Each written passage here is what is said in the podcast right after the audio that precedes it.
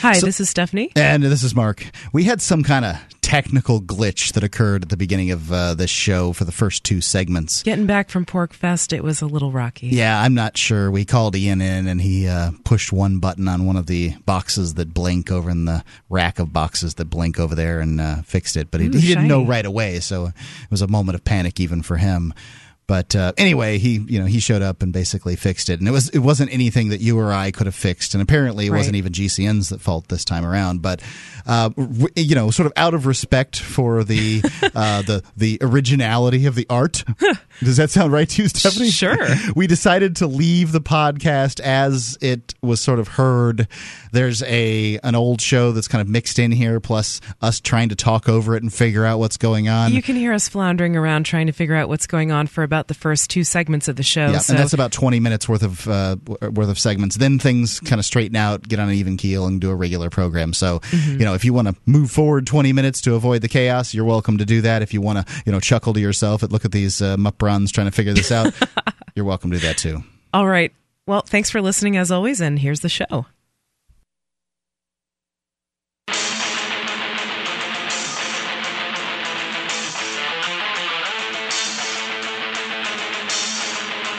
It's Free Talk Live. Welcome to the show. Free Talk Live is a live radio show where you can call and take control of the airwaves at 855 450 3733. We're on every single night of the week. And you're, you happen to be listening to the live Sunday night edition right now with Stephanie. And Mark. We're so glad to be with you. Mark, we just got back from a week long trip, didn't we? That's right. We were up uh, what, a couple couple hours from Keene, New Hampshire, where we did a show. Um, we were up in Lancaster, New Hampshire. Um, we were, you know, at a camping festival called the Porcupine Freedom Festival. Mm-hmm. You know, I'm concerned when the music plays that long. Sometimes it means we're not on the air. Oh, um, I think we got it. Okay. Well, GCN, are we on the air? Hopefully, we are. Okay, we can well, just talk. So wing it like it, like we are. so uh, the Porcupine Freedom Festival is a gathering of well, probably. Uh, we're, we're, guessing maybe 1,200 liberty loving individuals showed up there at the Porcupine Freedom Festival. And, you know, there's all kinds of things going on family events and, and uh, you know, adult parties and, you know, everything in between. Lots of commerce being done with alternative currencies, that kind of thing. And, uh, well, it was an amazing time.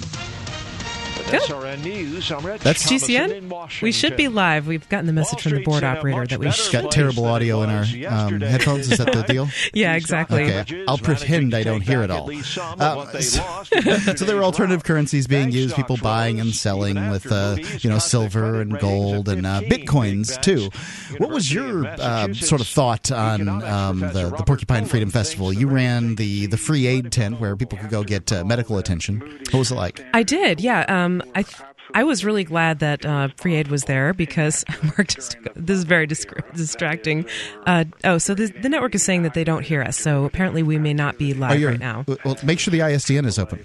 Uh, it is. It's, okay. it's open. Um, I don't think we're muted. He's asking if we're muted. So, Mark, um, can you talk a little bit? I'm, I'm, I'm, I'm talking away here. Yeah, yeah. I see. Um, you know, see if the ISDN is uh, that would be my guess. Um, I'm unmuting. You know, we didn't have. Speak. Usually, it's the first segment that goes bad when when we're out at PorcFest, uh-huh. and that didn't happen this time. So I guess we were due for the first segment to be bad uh, on the first show back from the Pork, Porcupine Freedom Festival. Yeah, I guess we had it coming to us somehow. Yep. No, I mean, uh, it sounds like we're hearing audio from the network, but uh, they're not hearing us. I've been pressing buttons. I don't know. I'm muting things. Well, I'm going to call Ian. Okay, well that sounds great. In the meantime, maybe the, the live stream listeners can hear us. So oh, I'm, I'm, pretty sure sure that's the case. Okay, well we got we got people to entertain. Um, let's see here. Okay, so PorcFest.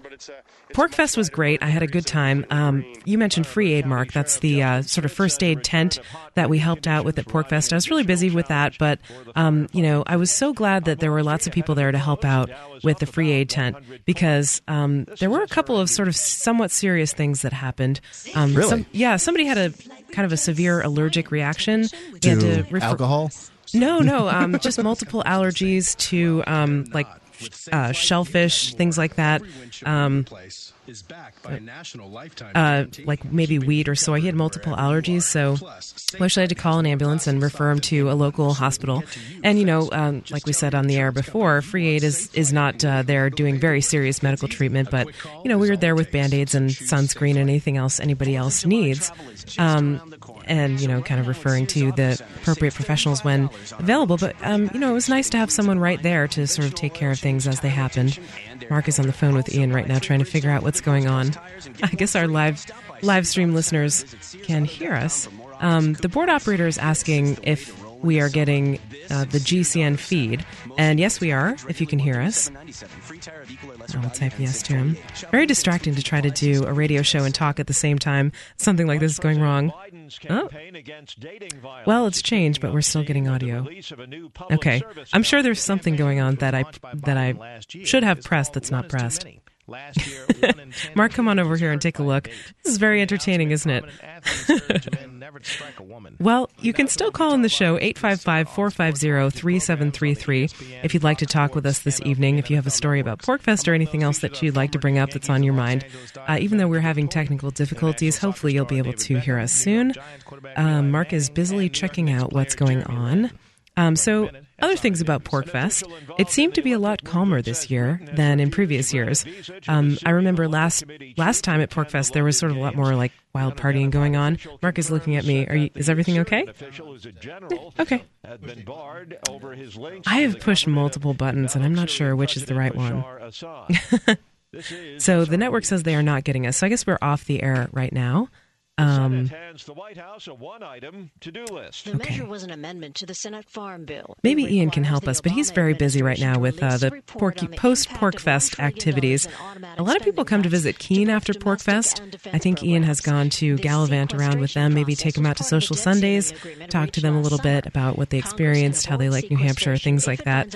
Um, so he's not here, and he knows the studio best. We try to figure it out, and we managed to get it set up at the Porcupine Freedom Festival, Mark, but but um, clearly we're not. Uh, something's not clicking here. Linda Kenyon, Capitol Hill. A temporary patch has stopped a leak that shut down the 100-year-old. we don't know what's going on. Texas, okay, well, this is still going to be recorded for the podcast. Yeah, well, you know, I mean, I can't really start a show with, uh, you know, we're not on the radio. Yeah, exactly. So we're going to pretty much have to start over anyway. I've given Ian a call. Hopefully okay. he'll show up, but uh, yeah. You know, otherwise we're just kind of stuck in the water until unless GCN can figure out what's going on. Okay. Well, generally, anything, anything really insider you want to talk about for just the podcast audience regarding the the PorcFest? Yeah, sure. You know what? My favorite part about the Porcupine Freedom Festival. Oh, that's nice. Ooh. Is GCN just come in? GCN, do you have us? Charles. Save us, Charles. just talk into the microphone if you can hear us, Charles. I think he's uh, disconnected there. Okay. So the thing about the Porcupine Freedom Festival is, uh, you know what, it, it, the the view is awesome, and I talked about it on a great deal. Is the mountains there, and then at night, um, if you can get away from whatever ambient light there is at the at uh, the sort of major gatherings, mm-hmm. you can really see the stars because uh, you know yeah. it's, it's, uh, oh, it's beautiful up there. And then um, you know it's sometimes uh, you know at night you can uh, you know if you listen really closely you can hear the sound of the common drunk screaming right outside of your uh, tent. I mean it's it's that almost like the sound of the birds chirping? Is sort of a hey! hey! you can hear it and I mean the natural animal noise? in the yeah, sometimes environment you know, you'll it's, it's difficult to distinguish the common drunk from the meth addict, but you know they they oh, wow. they're out there. Yeah, I, I hope there's no meth at PorcFest. I don't know. You know better than I do. No, I wouldn't. if somebody had some kind of reaction. yeah, that was to uh, shrimp or peanuts or something. I saw some person who looked like they needed some medical help that wasn't would look like they were having a reaction to alcohol. Yeah, I think I expect a lot of people did, but you know, I, I was just saying, Mark, while you were trying to fix the board, that there were it, it seemed a lot calmer this year, and I think that was because of the explicit policy of you know no alcohol sales, BYOB. Oh. Are I think we're coming back in. Coming back in. Oh, Charles? it sounded like it for a moment. Yep. Oh, they're trying. Yeah, I hear Free Talk Live music bringing, beds. Bringing the audio in. Have no idea whether we're, we're on or not. Charles, give us some. Give us give an us audio clue here. oh, I hear ourselves. Yeah, that's we're replaying. This is good. Recording. Can't hear that on the uh, on, on the podcast. No, Stephanie. You can give us a call. Oh, it's really weird to hear our own voices back. This is surreal. I, I think we're pretty much going to have to wait till Ian gets here. Okay. Yeah, Well, I mean, I don't know this should be interesting, Mark. For- what is? This will be interesting show. I guess, uh, I guess people might hear this and think we're still at the Porcupine Freedom Festival, huh? On the on the live show, Maybe. they'll figure it out. yeah, they'll figure it out. I wonder why we don't have any okay, audio now, now. now the audio went away. Okay. Well, Magic anyway, happenings. I, just about everything over there is unmuted, so I don't know what to. yeah, maybe some things that shouldn't be unmuted. I push the button. We're not an audition. I don't know. Go on I mean, there at uh, Right. freetalklive.com and people will vote them up, vote them down. You can do the same It's with you. theirs. And, You're a uh, radio star. you know, That's right. Stuff rises to the top. It's, a lot more it's impossible to talk with your own voice in your head. Mm, yeah, difficult. so, Okay, what was your uh, most exciting event from the uh, Porcupine Freedom Now I'm hearing banjos or something. My most exciting event, um, well, I think a lot. Of, Story. I mean, we do a Oh, lot of these, I guess, disturbing Wow, it's stories. going in and A, out. um, story that, well, We could give a commentary on our own show being from less last week. Classy, I guess. You think it's from last week? Yeah, and uh, in this case, it's it's about a gay relationship. That's not what's less. Doesn't sound classy like last about it. week's. It's- I what's think I less just grabbed classy some archive from they're the Maybe. past. Um, Yeah, possibly. very anti-immigration, famously an anti-immigration sheriff who. Oh, yeah, this is from a while ago. apparently I love a- that story, though, when we talked about a- it. An illegal immigrant. And Hopefully we're doing good content all the time. the Except when we're not connected. The three most important things you can do for Free Talk Live are one, share one episode a week on Facebook or in some other social networking site. Two, buy the things you buy online through shop.freetalklive.com. Three, give three bucks a month to the AMP program. You likely buy all kinds of things online. Amazon is the largest online retailer. You can get what you need at the same prices with free Super Saver shipping by going to shop.freetalklive.com. Please do your online shopping at shop.freetalklive.com.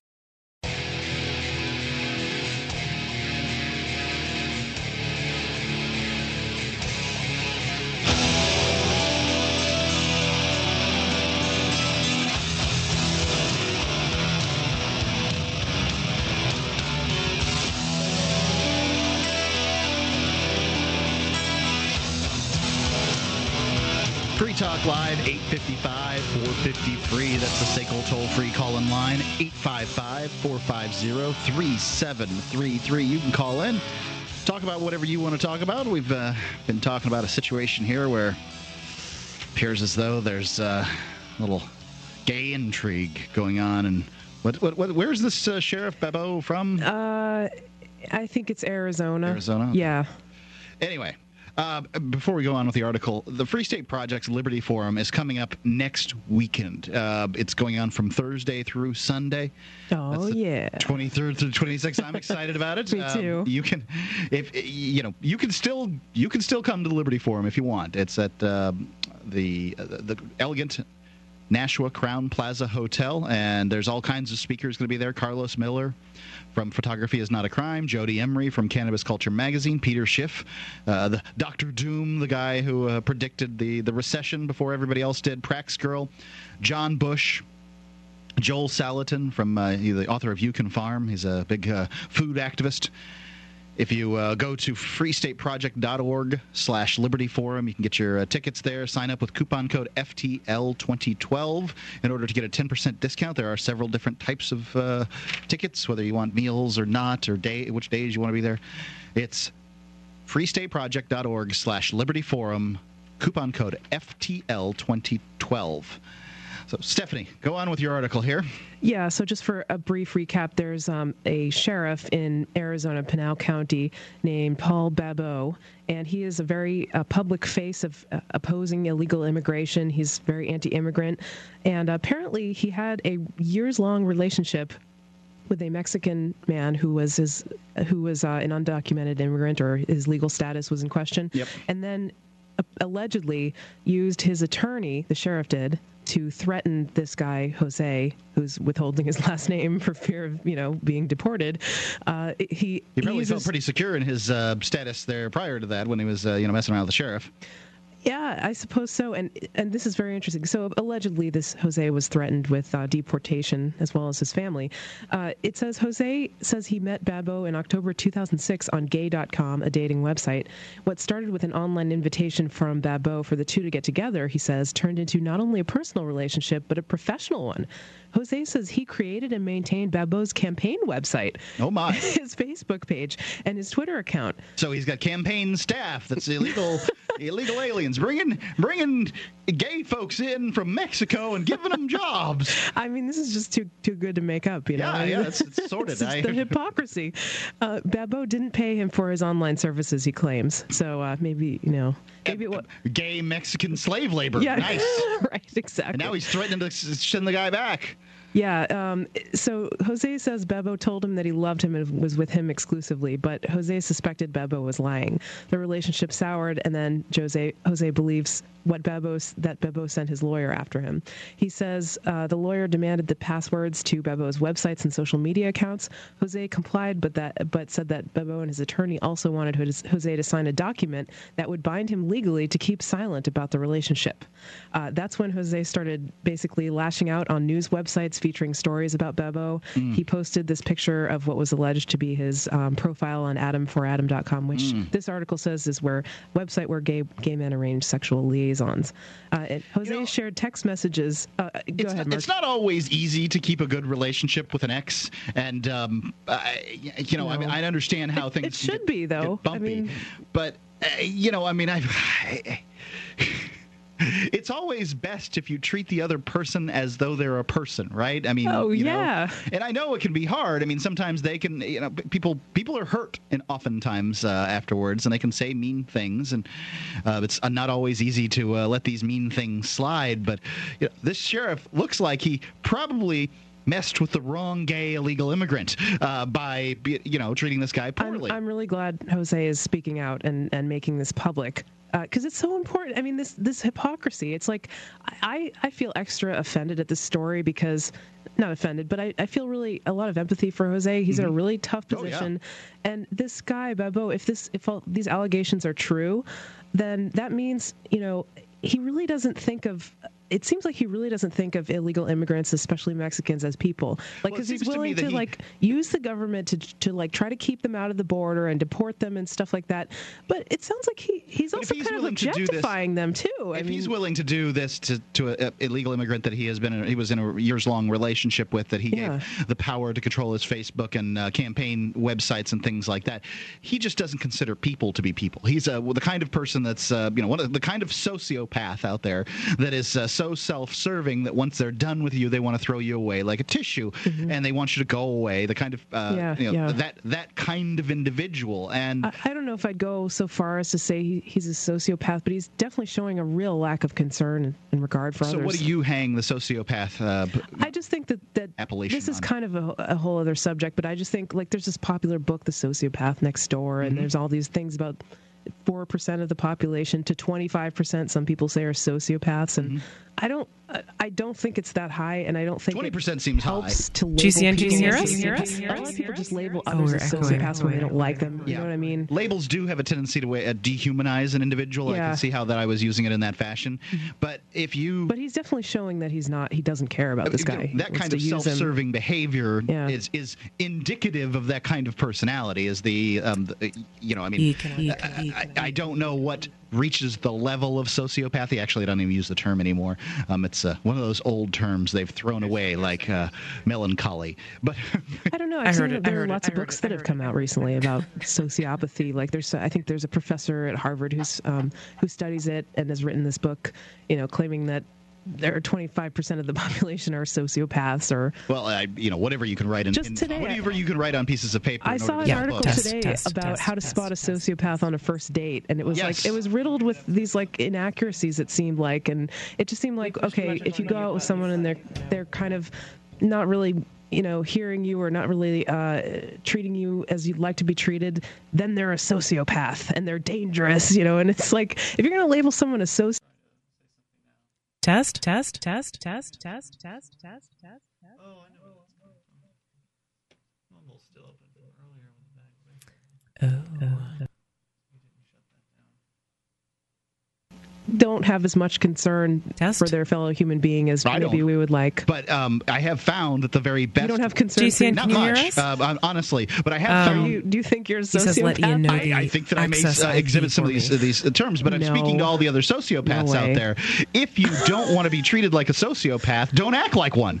You know, like Well, that's the Charles, thing can about you hear us? so-called sociopaths. They don't act like them. They they're very charming and charismatic. Usually, that's what they say. uh, you know, but at some point or another it comes out because Test. they're going to be self-serving. GCN? The very best Yeah. way to be self-serving in Can this world hear is to us? pretend Are we like other air? people's feelings matter. And Charles, can you Wow, hear Mark. us? and then over time, you, You know, know, hey, you know, that's how you operate in the world. I don't think you're a sociopath, and I, I don't even think you We're have a lack a of phone concern for other people because the way that you've treated me as a as a partner on the show has showed that you cared, and that you do care what I think, and you take me into account when you make decisions. You know. Yeah, I'm working on it. Uh, 855 450 3733 Uh, he says Free Talk no. Live. What's sociopath mean to you? 855 450 free. Free Talk Live. The three most important things you can do for Free Talk Live are one, share one episode a week on Facebook or in some other social networking site. Two, buy the things you buy online through shop.freetalklive.com. Three, give three bucks a month to the AMP program. You like your friends, you like Free Talk Live, like your friends enough to share something you like with them. Help Free Talk Live get into more ears. Podcast listeners are the most important area of growth for Free Talk Live. Please share one episode a week on Facebook.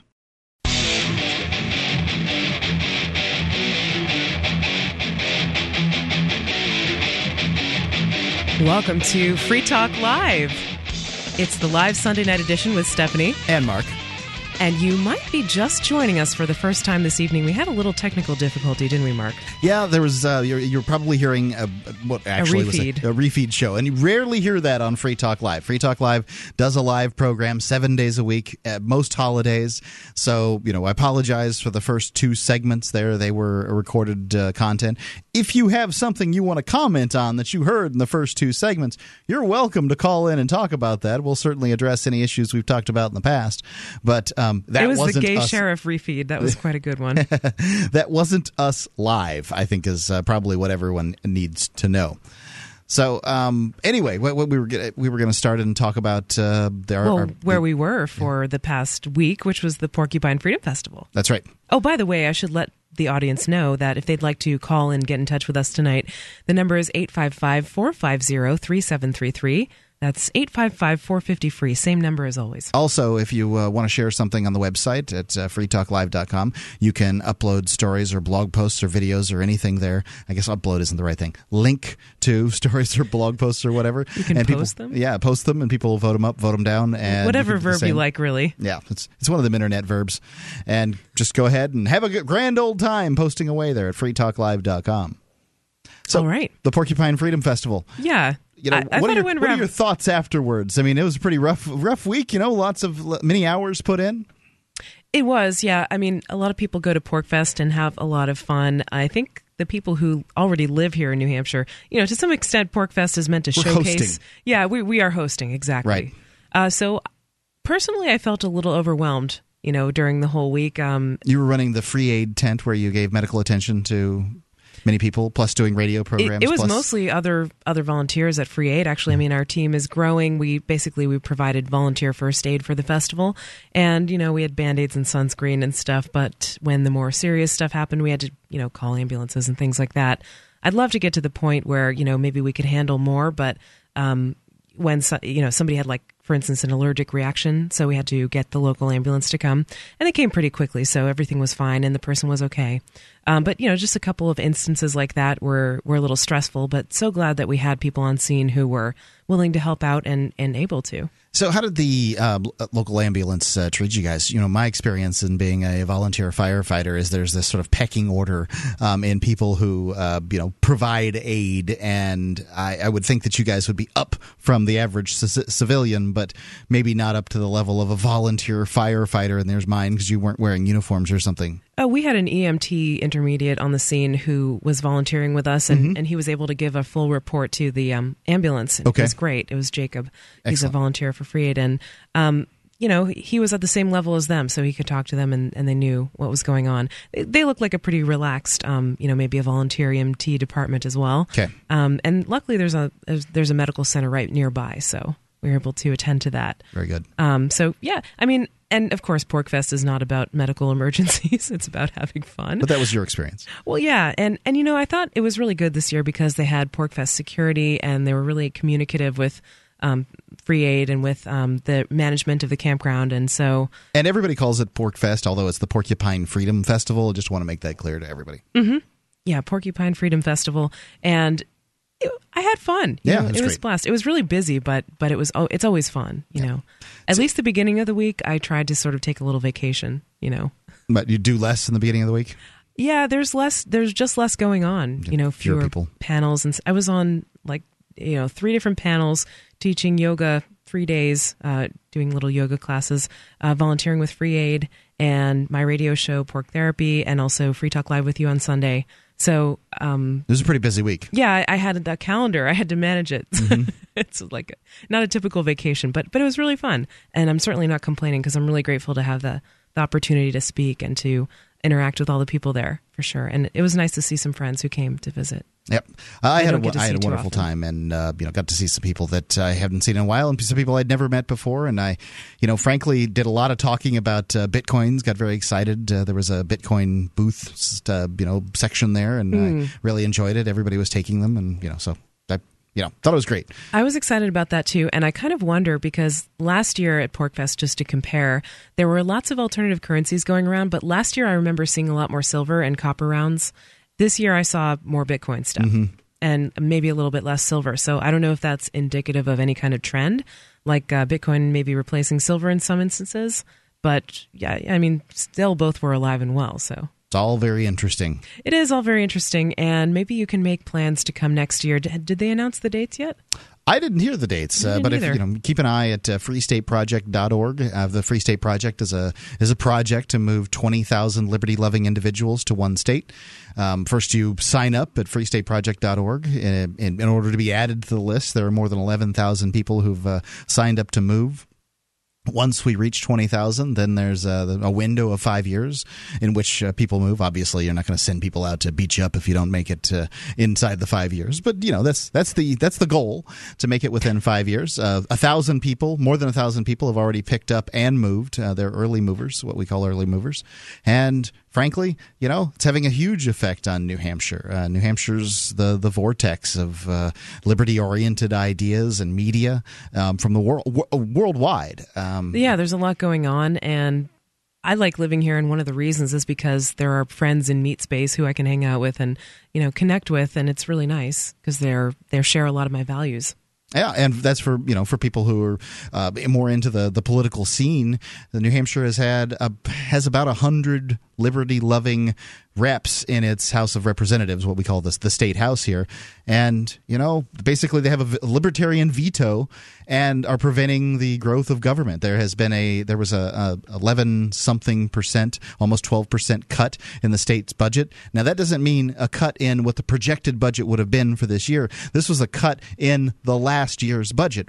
It's twelve percent below the previous year. Well, usually when they talk about cuts, it's like oh, it's not going to grow by 10% like it usually right, does, right? right. That's, that's what usually when you hear government cuts in any other instance, that's what that means. But this is a real live shrinking of the state government. Now, the sad part is that's only back to 2006. So I think that there's a long way to shrink the uh, the, you know, the, the the intrusiveness of the New Hampshire government, and I'm sure there are a lot of people that will agree with me, and some people who disagree, and howl to the high heavens that uh, you know that the people are being harmed.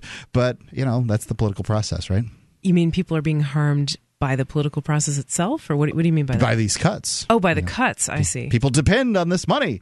You know, a lot of them were, you know, cuts to hospitals and stuff like that. They certainly were. Yeah, I don't know why they kind of chose that as the first place to get rid of. Might be the easiest place to cut. It wasn't the first place. There were cuts across the board, um, but you know, the ones that get trumpeted are the ones where you know, think hospitals and that sort of thing. They they don't mention prisons. Probably true. Kind of um, okay, so well, I mean, we're just back from the Porcupine Freedom Festival. Of course, we're still kind of landing. We've got our technical issues hopefully worked out. And if you would like to call the show tonight, 855 450 3733 is the number. Mark, we wanted to get a little bit into the news, uh, even though we've been disconnected for this entire week. I had no idea what was going on in the world until you told me some of the stuff that's been happening. Uh, pick your favorite. Did you, you hear that the, uh, the Penn State guy got found guilty of the, the child molestation stuff? I did. Yeah. yeah. Um, and don't don't know too many details on that, but I assume there are a lot of people looking for vengeance of some kind. Yeah, it's it's a disturbing situation. Um, you Very know, it looks disturbing. like he's looks like he's been showering with boys for years, and uh, you know, I mean, it's interesting you... that you can continue to do this kind of behavior over time, right in a uh, you know state college and get away with it.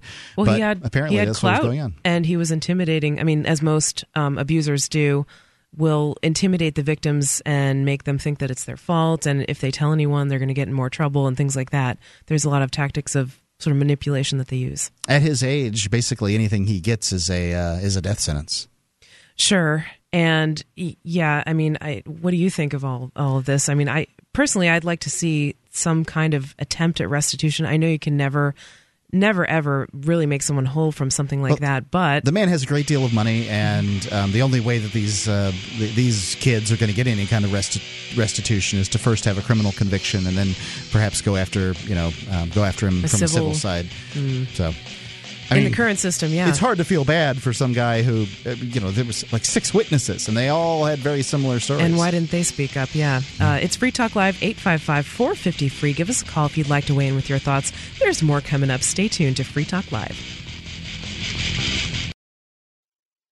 Here on Free Talk Live, we've been pretty excited about the Bitcoin. It's a decentralized, free market digital currency. You can learn more about it at weusecoins.com. But if you already have some bitcoins and you'd like to spend them, you can spend them at spendbitcoins.com.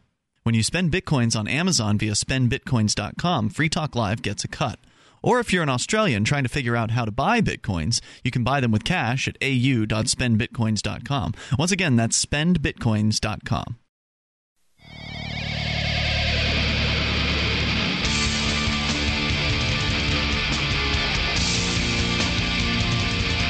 Welcome back to the show. You are listening to Free Talk Live.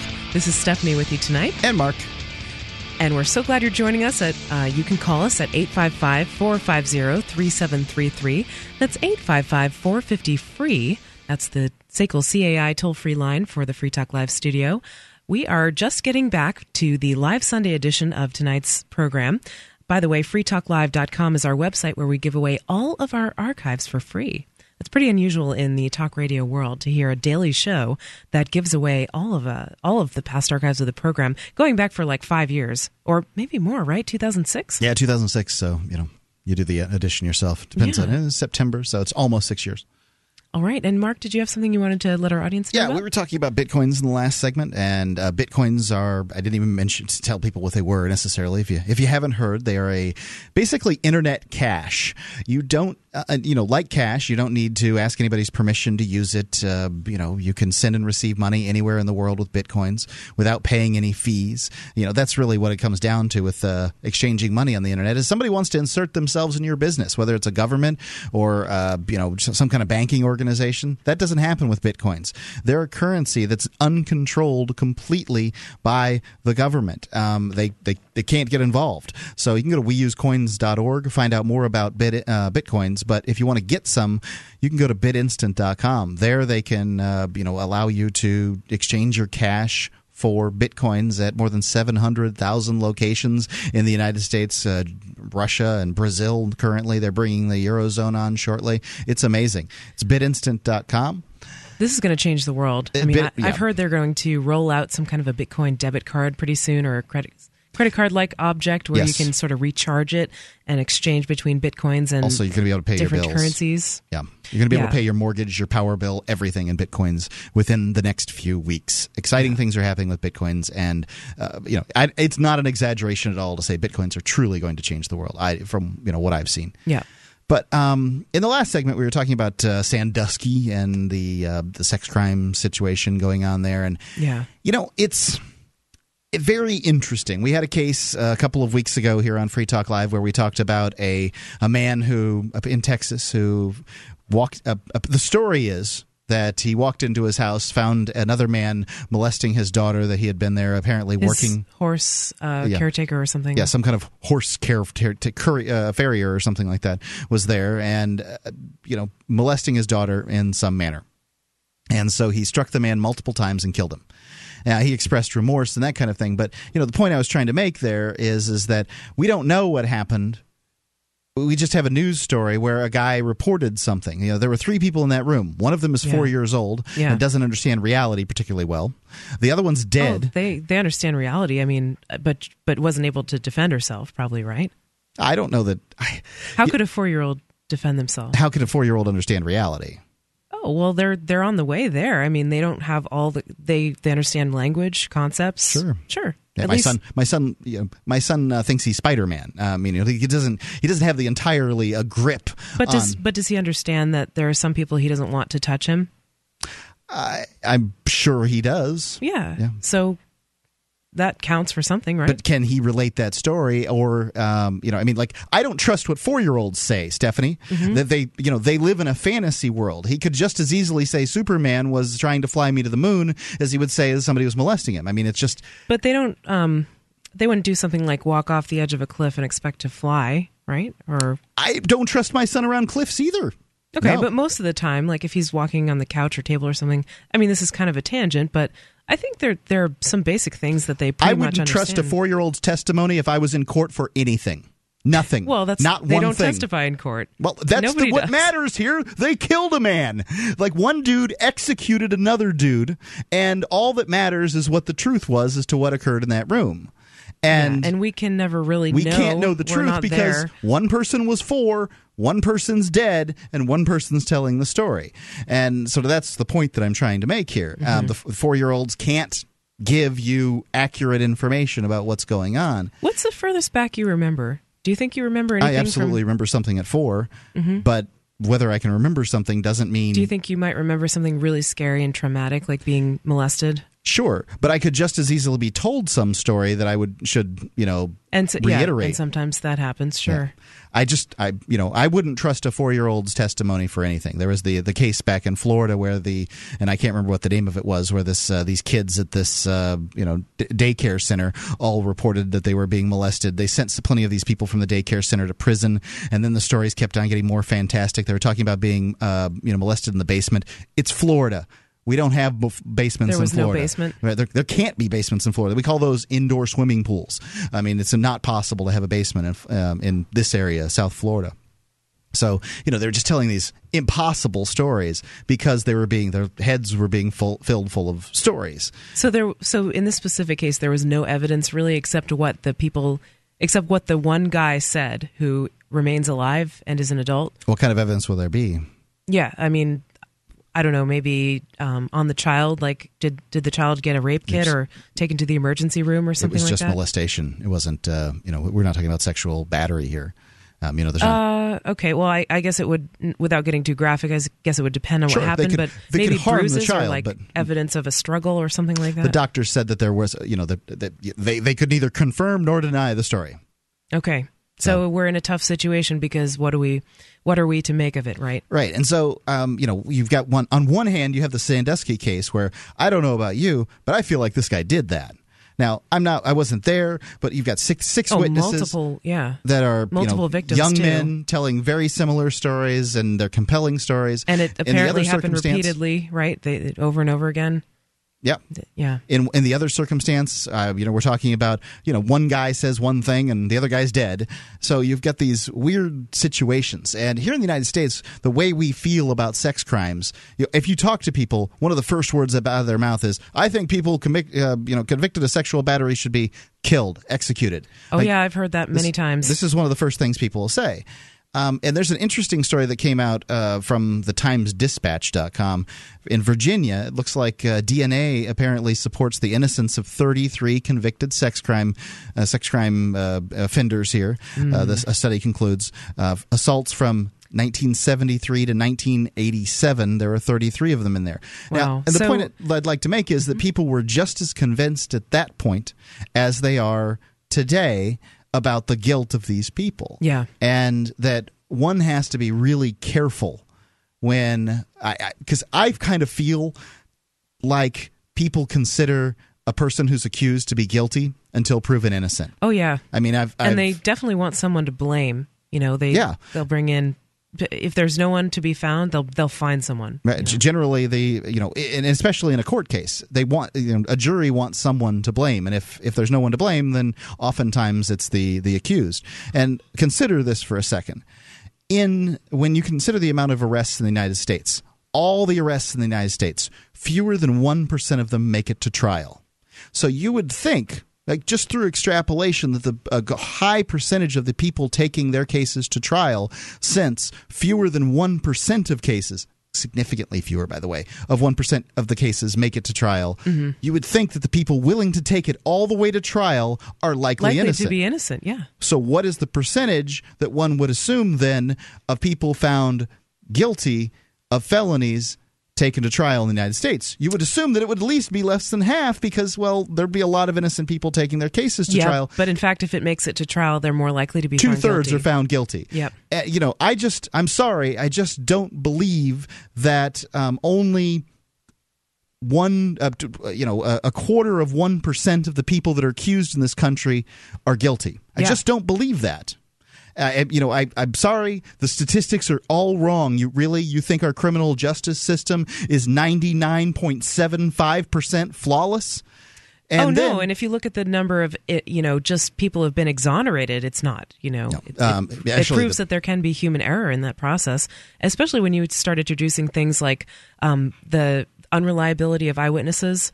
People think they saw things that they didn't. I mean, you were talking about four year olds Eyewitnesses are terrible Mark, witnesses, but yeah. even adults are misremember things. Sure. they get confused. That's why I like the idea of the Sandusky case. There's six, Yeah. um, you know, people there. and especially i mean we can talk about racial bias like people are even worse at recognizing faces that don't look like theirs it's true. and they're biased against people with darker skin often um, so and there have been studies that have shown this Absolutely. so all of this creates a system where probably there are lots of innocent people who are being found guilty About or 10 at to- least enough to to make you scratch your head. I mean even one i think is too many. 10 to 15 percent of uh, you know uh, people in prison are like full fledged innocent.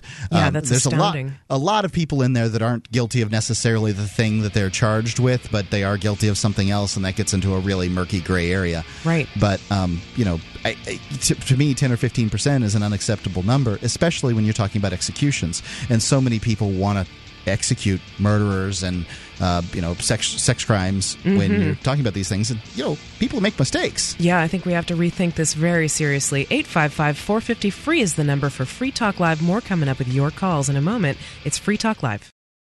Get 18,000 radio stations from around the world Pandora, AUPEO, Live 365, and MP3 tunes. With C. Crane's CC Wi Fi Internet Radio. It's great in any room of the house. You can listen to your favorite station stream from back home, whether it's another state or another country. Play Free Talk Live's live streams, LRN.FM, or your favorite stations. If you're not familiar with the C. Crane Company, their products are the best. Get the CC Wi Fi Internet Radio at ccrane.com. CCRANE.com.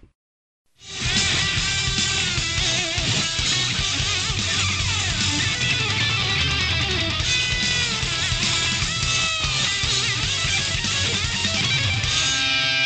Welcome back to the show. You are listening to Free Talk Live, the live Sunday night edition. Free Talk Live is, of course, live every single night of the week, 7 to 10 p.m. Eastern Time. I'm your host, Stephanie. and i'm the other host mark And I want to remind you about listen.freetalklive.com.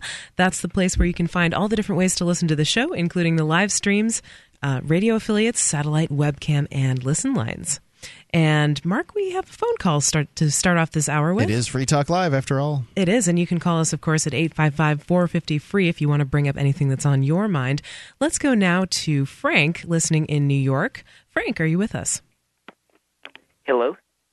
Frank, Frank? you're on the air with Free Talk Live. How are you doing tonight? all's well Good. Hello. Frank, uh, can you hear us? We can hear you. No, I can't. Could you speak a bit louder, please?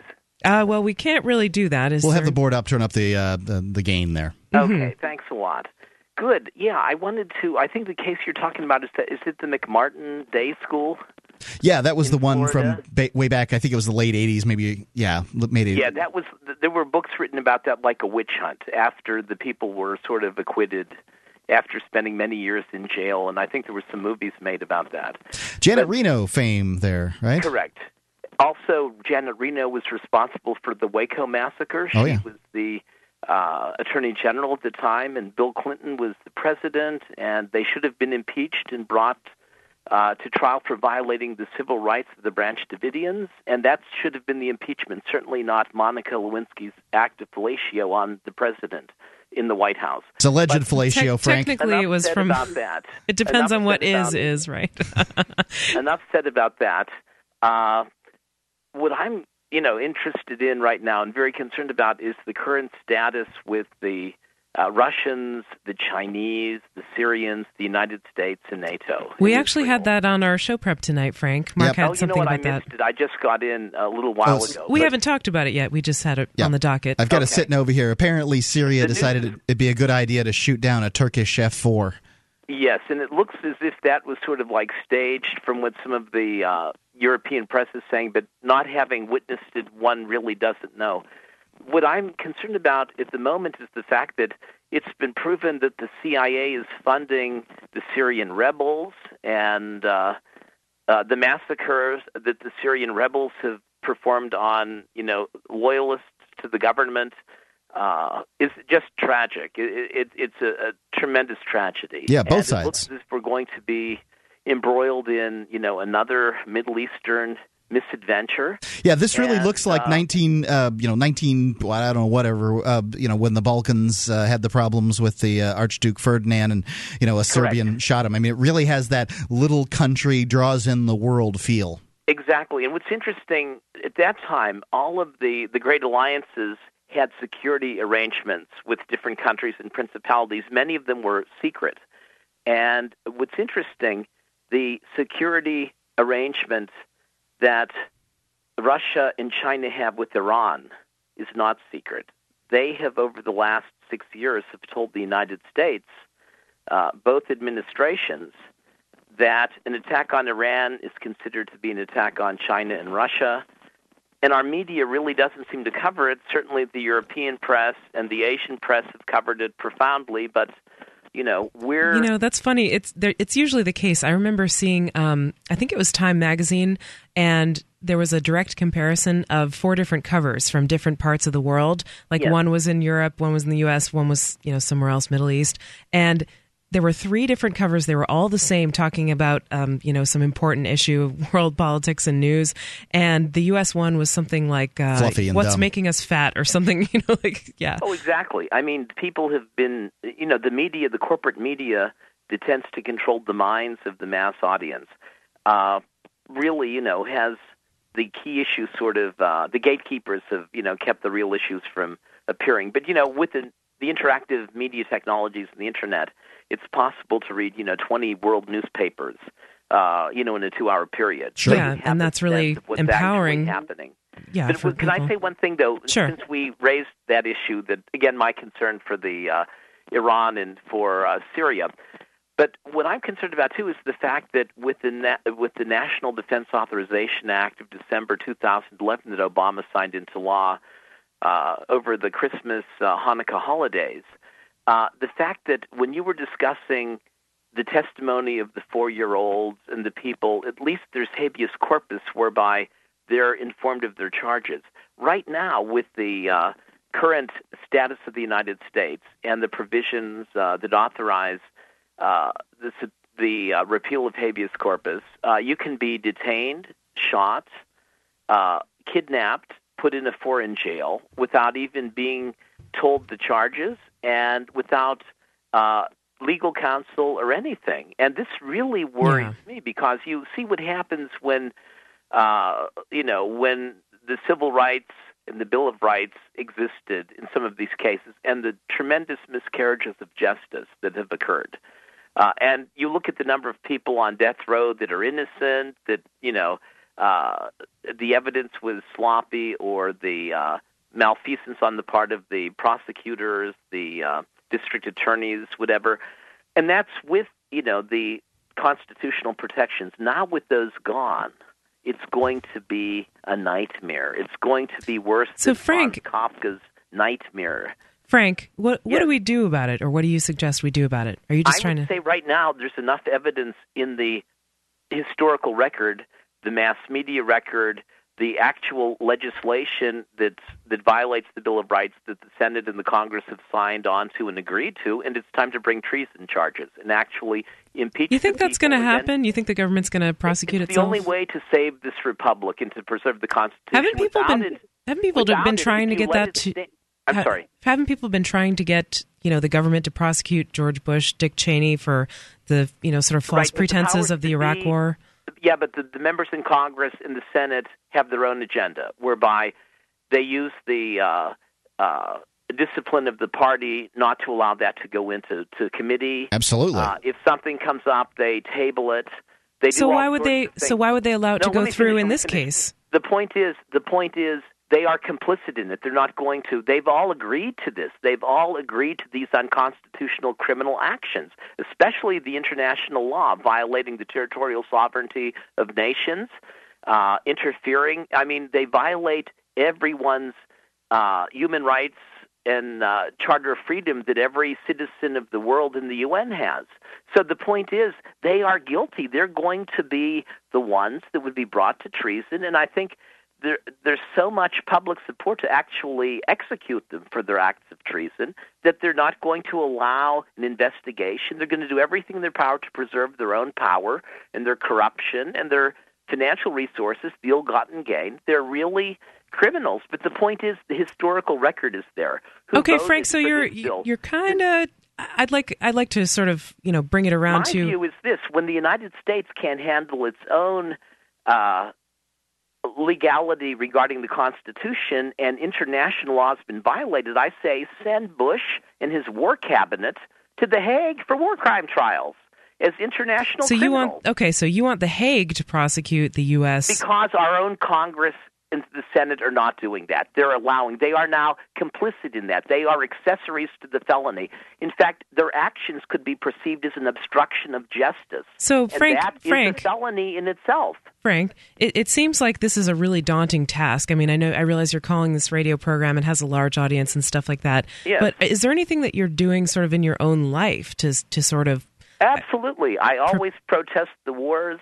I go uh-huh. to political events. I articulate my points of view. But the point is this it's going to have to be uh, it, it, basically the special interests and the foreign lobbies regarding foreign policy control the Senate and they control the House of Representatives. And they're behold the, the elected officials are beholding to those special interests. The what's sad about it is the fact that they're all corrupt and they accept the corruption and they're you know, not going to they're not going to uh, put themselves in jeopardy. They're I think that this really say, really um, you know illustrates how little power any of us has over these people the that would be our kings. Thanks for the call, Thanks. Frank. There's more coming up on Free Talk Live. Call with your thoughts 855 450 free.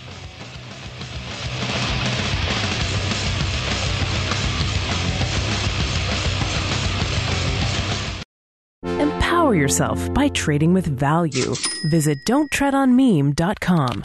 Browse their unique silver dime trading cards and get all your favorite designs. Gift them, keep them, or trade them for something else. They're real value in a convenient package and a tool that you can use to spread the word about honest money and how it sets us free. While you're at it, check out their quality apparel. You'll want to be the first of your friends to get their clever graphics on you. Don't tread on meme. That's don't tread on M-E-M-E dot com.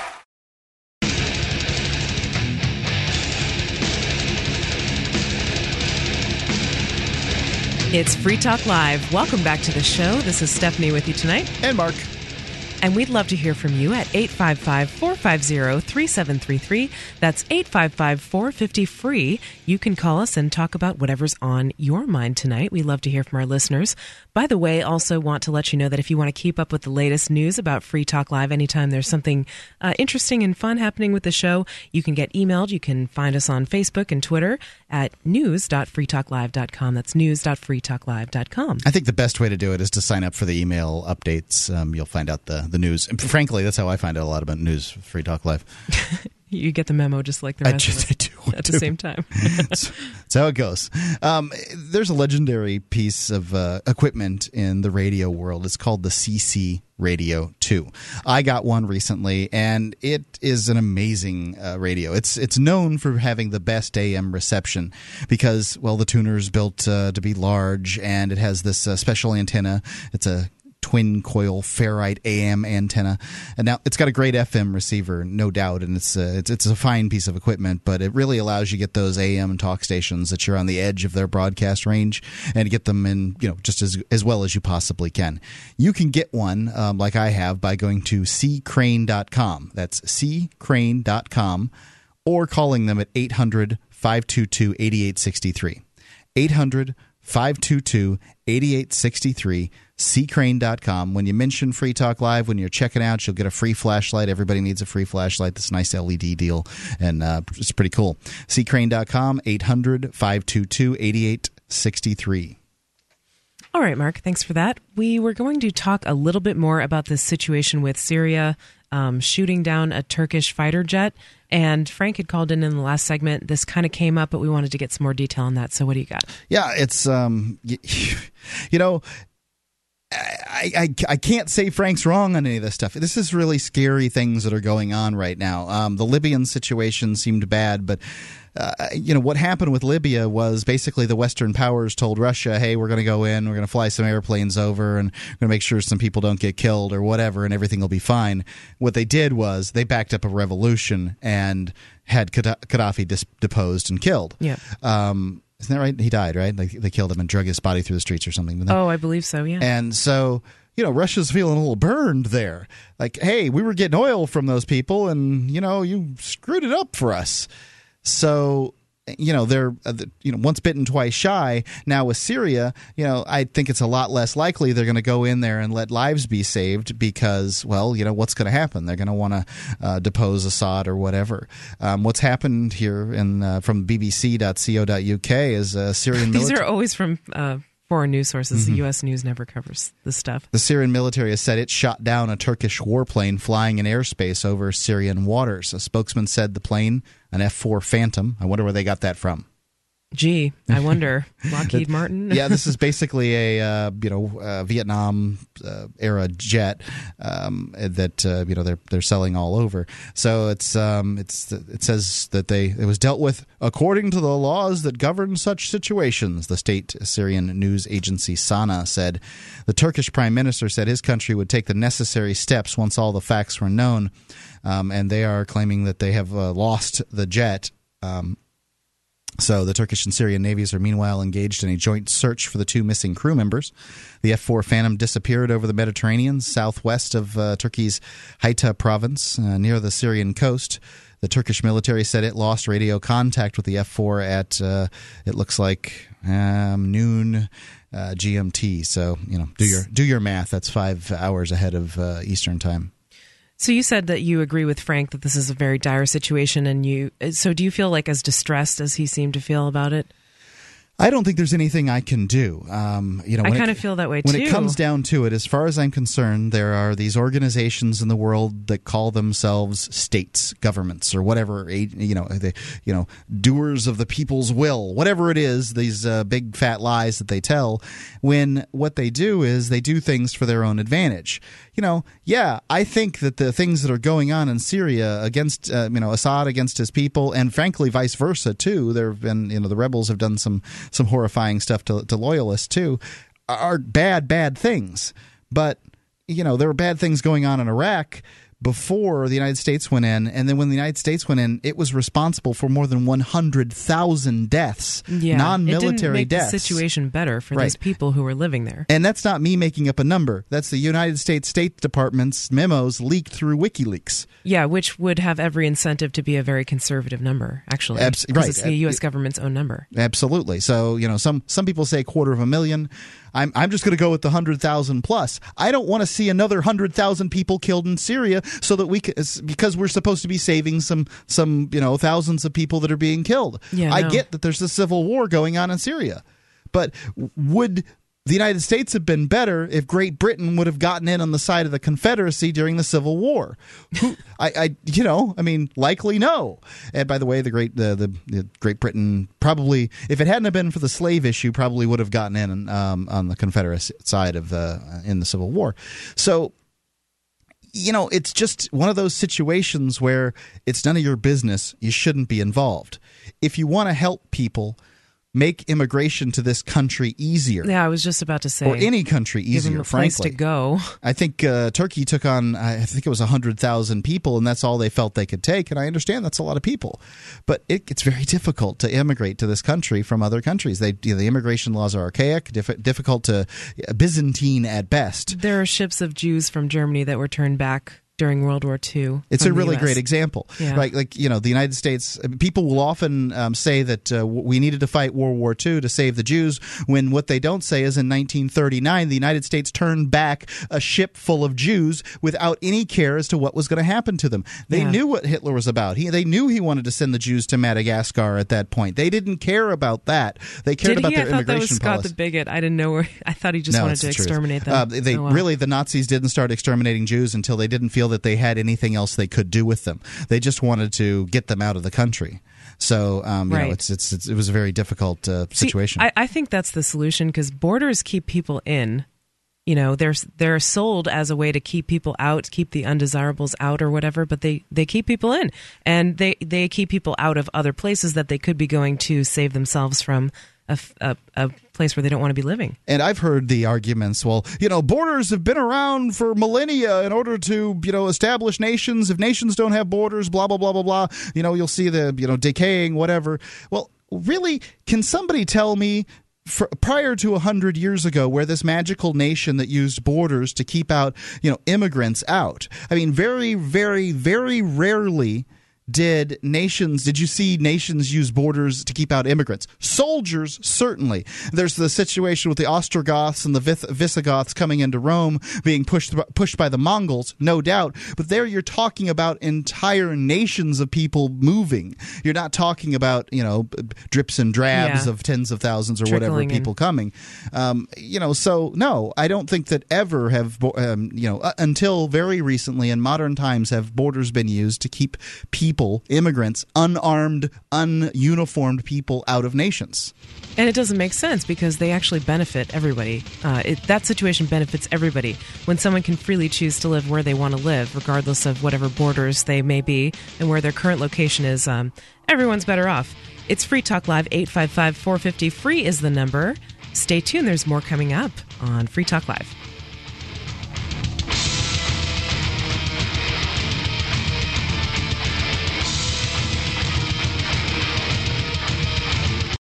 Are you looking for camping, hunting, or shooting gear? ManVentureOutpost.com carries knives, ammunition, scopes, binoculars, laser sights, fish finders, and boating equipment from manufacturers like Aimpoint, Bushnell, Otterbox, Crimson Trace, Ka-Bar, Remington, Streamlight, Winchester, and more. ManVentureOutpost.com. Family owned and members of the Better Business Bureau. Prices so low, some can't be advertised. Get an additional 5% off with coupon code FTL. Get it quick. Get it from ManVentureOutpost.com.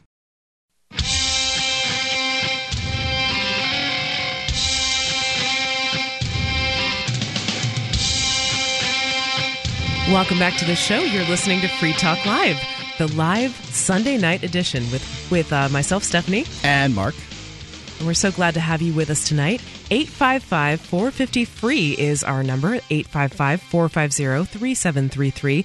Want to remind you if you're listening or if you're on a mobile phone, you can always go to m.freetalklive.com to find out all the ways you can access Free Talk Live right at your fingertips from your phone.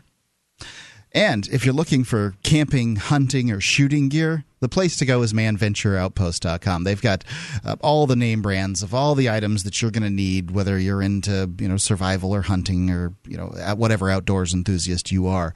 You can get the best prices at manventureoutpost.com. They've got knives, ammunition, scopes, binoculars, laser sights, tactical flashlights, fish finders, boating equipment. They're family owned, and uh, you know they've got a better business bureau rating that's great. You can go uh, check that out. Um, also, see the uh, you can get additional five percent off with coupon code FTL at manventureoutpost.com. Get it quick. Get it from manventureoutpost.com. Coupon code FTL. Okay, sounds great. So, are we still talking about World War III, or do you want to talk about the nude motorcyclist? I think we better go to the nude motorcyclist now that you promote that. okay. Well, this is from a blog called inaked.tumblr.com. I like the uh, I like the name, kind of little play on iRobot. The headline is Nude Pillion Passenger Allowed to Ride On After She Gets No Helmet Ticket. So basically, this lady was riding a motorcycle completely nude. She got pulled over and ticketed, or I guess stopped. Uh, maybe she, I don't know. We'll see if, whether she got a ticket. But the reason was because she wasn't wearing a helmet. In the United States? Uh, I don't think so. It was Romania. Yeah, so they're a little so more tolerant of that over there. Let me read you a little more detail. A woman riding on the back of a motorcycle, stark naked, was pulled over by police because she wasn't wearing a helmet. The pillion passenger's dangerous curves, no, oh gosh, no doubt dis- proved distracting for other drivers on the road. But cops clearly didn't want to see her cover up. After pulling the motorbike over in Romania, offer- officers let the modern day Lady Godiva off with just a warning and a ticket for not donning a helmet. So I don't know how it works in Romania, but they gave her, quote, just a warning and a ticket. So usually it's one or the other here, but. Maybe it's the warning. You know, you get a, usually it's a written, like maybe they're saying it's a written warning as opposed to the verbal warning. Oh, but they, but why would they give her a warning if they also gave her a ticket?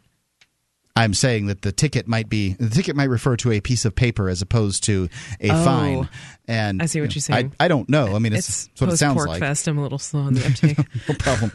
Um, so you know, I don't know. It, it, I wouldn't be surprised that here in the United States, if there isn't any law against wearing proper protective gear on a motorcycle. Well, that's but one of the things that came to mind. This seems really dangerous. I mean, most people who ride motorcycles are wearing leather jackets, a lot of leather actually, and it's I mean, it's not just because it looks cool, it's to protect themselves because they often wear it, you know, even when it's really hot out. Because if you fall off a motorcycle, especially at speeds, you know, you're going to get significant abrasions over parts of your body. You lose a lot of skin that way. I mean, if you fall off a motorcycle, you're going to get hurt fan, anyway. Frankly, I'm just not a fan of motorcycles. I, you know, I find them to be very dangerous pieces of equipment. This comes from a guy who had a KZ 1000 when I was uh, 19 years old. Maybe that's why I think they're dangerous because I used to drive one when I was eight, excuse me, 18 years old. Mm-hmm. Um, you know, and and I wasn't very safe at the time. But uh, you know, yeah, I mean, you know, leather's better, but it doesn't stop you from breaking bones. Yeah. I mean, I guess it, she figured if she was going to take a, you know, she was going to take a risk of riding on a motorcycle, she might as well go all out, feel the the wind on her skin. I, I don't know. I mean, I don't know what would motivate someone to ride a motorcycle nude, but attention. You, maybe, yeah, that could be it. Um, but I mean, what do you think about these helmet laws? I know New Hampshire doesn't have a helmet law.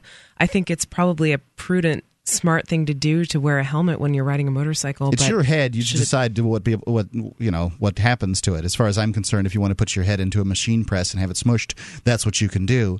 Um, it's your head. I wouldn't support that, but I wouldn't prohibit someone from doing that. Oh, I, the, government. the reason I don't support it is somebody else has to clean up the mess. But uh, you know, I mean, it, when it comes, to you don't to, think there might be something wrong with a person, they might need some help if they wanted to crush their head in a vice. I don't. They're basically they're, suicidal. If they're, it, are you are you calling motorcyclists suicidal? Well, no, but somebody who wants to like. okay, well, to wants to crush their head. We know that motorcyclists, uh, you know, die in accidents at a far higher rate than people in cars, right? Yes, they do. Okay, so I suppose you could say the same thing about motorcyclists. Okay. Well, okay, if it was your friend and your friend was riding a motorcycle around with no helmet, would you talk to your friend about it? I, you know, I mean, I think helmets are a better idea than riding without them. Uh, you know, I've certainly seen incidences. I have had a friend who, you know, he was wearing a helmet and his passenger wasn't. He's alive, she's not. And yeah. You know, it's one of those circumstances. I believe in wearing helmets. I would wear a helmet. Um, the only Have reason ever... I would ride a motorcycle is because they tend to use less gasoline. But yeah. What, what, what I'm not I'm not scared of the motorcyclists on the road. I'm scared of what the cars do to the motorcyclists on the road. Yeah. Also, they don't stay up as well. Sometimes you just fall over and you know hit you hit a patch of gravel or whatever, and the whole thing goes over. Right. Have you ever asked someone to wear a seatbelt when they were in your car and they didn't put one on? I you know, I haven't. I don't. Sometimes I've told people to wear uh, seatbelts, but oh, you're you not know, asking. You're if telling. they if they didn't, uh, you know, if they didn't comply, I probably wouldn't kick them out. Um, you know, my, my rule on seatbelts is not nearly as firm as my rule on smoking in the car mm-hmm. because you know if you fly through the window, I've got insurance for my for a new window. Wow, that sounds pretty callous to me. It's their body. yeah, but don't you care if your friend flies through the window? I, I can't make them live. the, okay. the next car they get in and choose not to put a seatbelt on, I'm not going to be the one driving it. Yeah, it's true, but I mean, if that was someone I cared about, I would talk to them. But anyway, what about riding a motorcycle nude? I mean, do you think that this is like this isn't wonder, something I've ever run into. Well, I wonder if this is a commonplace thing in Romania. Is it just sort of like the you know prudism of America that we would think this is interesting enough to talk about on the radio? No, I think that uh, nude women on motorcycles is probably news anywhere. Um, mm-hmm. You know, I mean, you know, people like people. It, it's uncommon, and people like nude folks. If uh, you know, that's just that. people nude, like nude, nude folks. I guess nudity is interesting. Is. What do you think if it was a nude man? Who was writing a new. Is there a gender double standard? Oh, absolutely. Mm-hmm. I mean, mm-hmm. don't you think? Yeah, I, I think the only guy that ever got a pass um, as far as this was the naked guy in uh, Berkeley, and I think he got a pass because it was Berkeley. Do you remember this guy? No, what was he doing? Uh, Skateboarding? Uh, nope, nope. He was a college student and at you know Berkeley, and he would just not wear clothes, and oh. you know he was in reasonably good shape, and so maybe that's the reason he got the pass. I don't know, but generally, um, you know, a woman on a motorcycle is interesting. Um, well, a woman wonder- naked on a motorcycle is interesting. A man naked on a mo- motorcycle is a sex criminal. That's what I think. Yeah, I mean, I, I, do see a double standard there. I agree with you, but you know, she was called a distraction in this article. Oh yeah, she'd be distracting. Sure. I don't know if a man would be called a distraction. You know what I mean? Uh, well, eh, when you uh, indeed, I think you'd be probably probably just as distracting. But you know, think about uh, how many how many accidents have been caused by attractive women walking down the road, doing nothing other than being who they are, yeah, doing nothing. It's not as though that's their fault. It's not like it's their fault, but they're you know, I mean, should are they a distraction? Yeah, I can say they're a distraction. I've been distracted. It's not her fault though. It's mine for not paying attention to the road.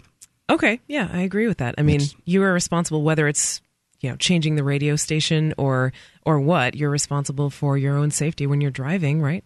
And indeed, yeah. So, so I don't know. There's not much more on this. I just want to know if anybody out there has ridden a motorcycle nude, or if they want to tell us a story about maybe some uh, some interesting things they've seen on the road, you can call us at 855 450 free. Or you have I've got a story. Opinion about helmet laws. Tell, what's your story? when I was, uh, this must have been early 80s or something like that. I think we went, took a, my dad and I took a trip up to Indiana and in the van. And, you know, I was a young maybe 10 or something like that. And uh, there was a you know a guy on a bike and with a passenger with a you know his passenger was topless and she was uh, showing off her toplessness mm-hmm. to uh, anybody who would look on the road. And yeah it was interesting and uh, something that caught one's attention and certainly a distraction on the interstate 75 but you know, I got to see that at 10 years old. And I don't think it really warped me or anything like that. So I don't think that nudity is that big of a deal. But because it happens so rarely. Everybody has those parts. Yeah. I mean, they're just, in a lot of cultures, they're covered up by clothes, right? Indeed. Yep. 855 450 free. Tell us your nudist stories. It's Free Talk Live. We'd love to hear from you. And there's more coming up. We're going to talk about what are we going to talk about, Mark? I've got uh, an interesting sort of moral situation with a British parachutist who uh, apparently fell to his death. I would love to hear more about that. 855 450 free. It's Free Talk Live, and we've got more on the way. Stay tuned.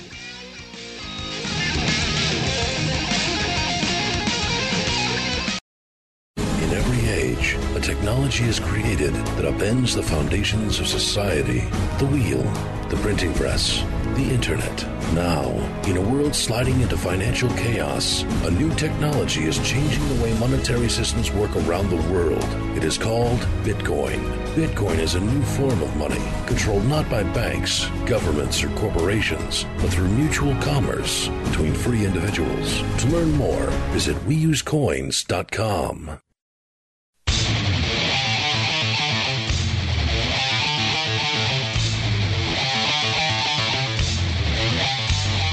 Free Talk Live. Welcome back to the show. It's Stephanie with you tonight. And Mark.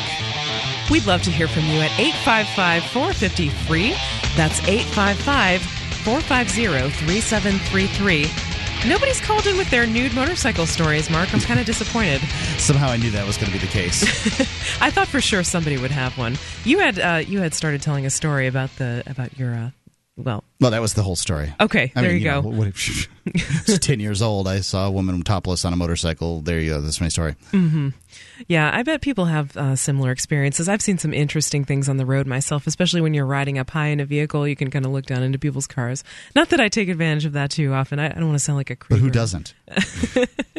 I bet uh, most people would uh, you know, take a peek if they were looking, uh, they were in a high vehicle and they could. Well, that just goes to show when you're in a low vehicle, either wear pants or know what's going to happen. One of the two. Mm, indeed. So let's get into this story that you had waiting so patiently. Yeah, this is from the Telegraph, and it's kind of two stories in one. It's one story on sort of the incompetence of government, and the another about um, you know uh, your actions having consequences for for other people. This is uh, British parachutist Jake Simpkins pleaded for fire crews to throw him a rope before falling to his death.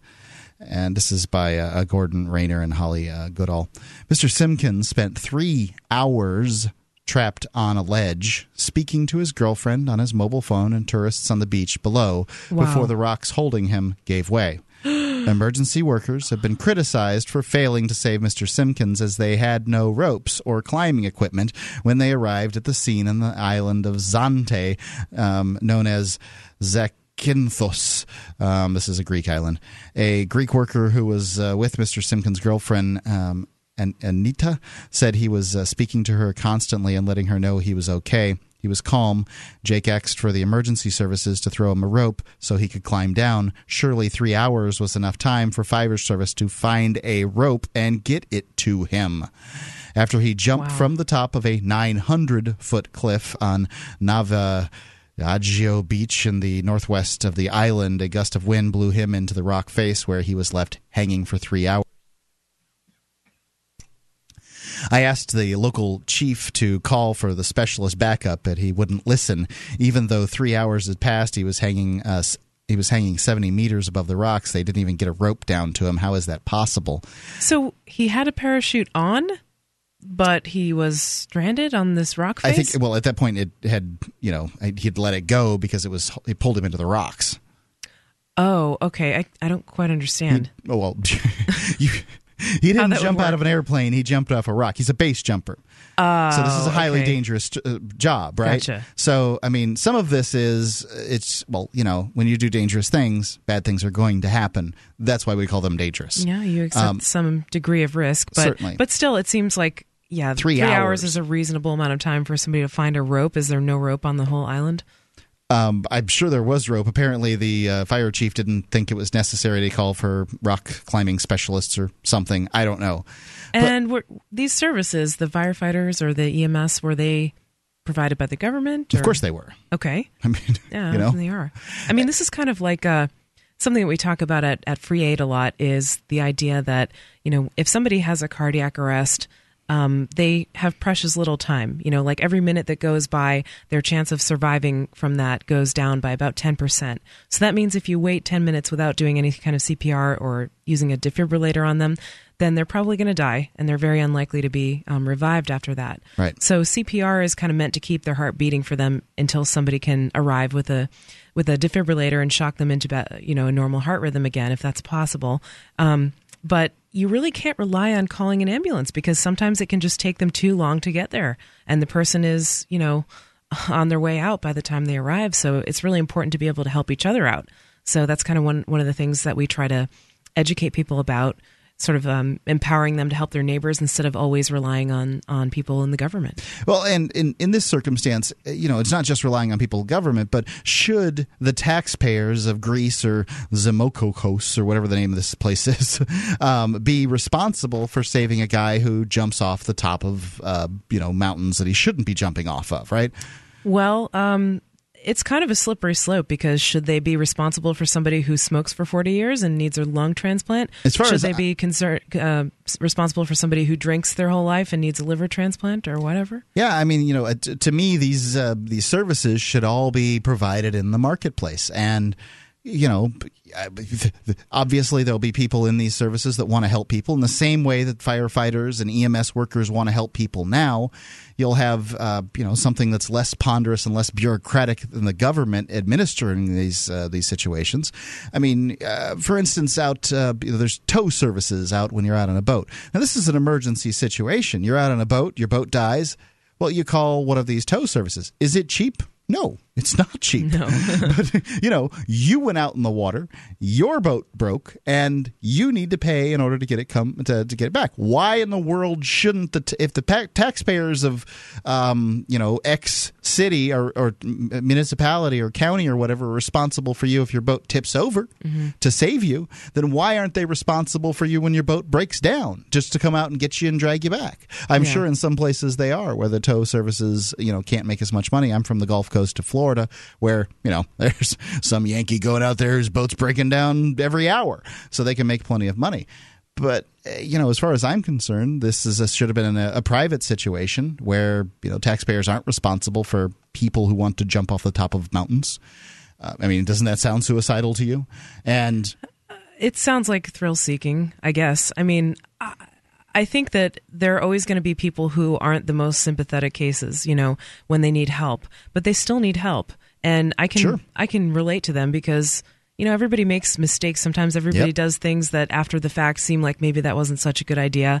Everybody um, screws up. You know, sometimes people who even abuse their own bodies, like like with you know heavy drug use and things like that, they're doing that because they're in a lot of pain and they don't know how else to cope with it.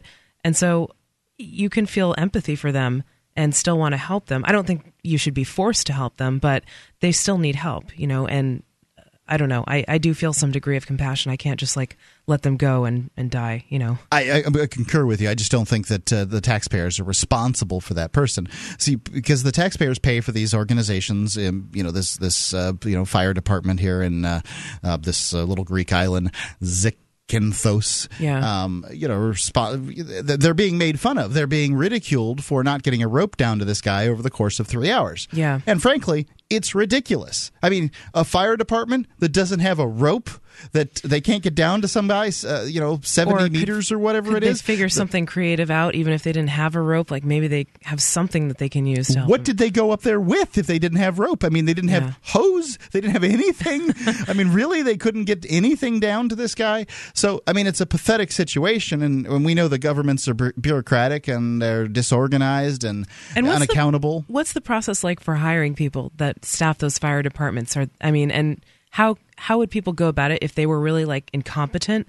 How would people going about go about? Oh, I don't think someone... that. Uh, no, I, I, when when I talk about government agents, generally, I believe the government agents themselves and individually are as competent as you and I. Uh-huh. It's no one is as dumb as all of us kind of situation. When uh, you know people don't, when administration is bad and doesn't need to be uh, better because well, well there's I don't know no if checks and balances. I don't know if it's dumb, but w- what about like dispersed costs and concentrated benefits? You know, like if each person is paying, say, $20 a year for the fire department, mm-hmm. and it would be really annoying and costly to find out okay, how competent is this person? Are they going to have a rope when they need it? You know, no one's going to go to that trouble, especially if they're only paying 20 bucks a year for it. And oh, if they increase the taxes, it'll only go up about one more dollar a year. So why should we bother?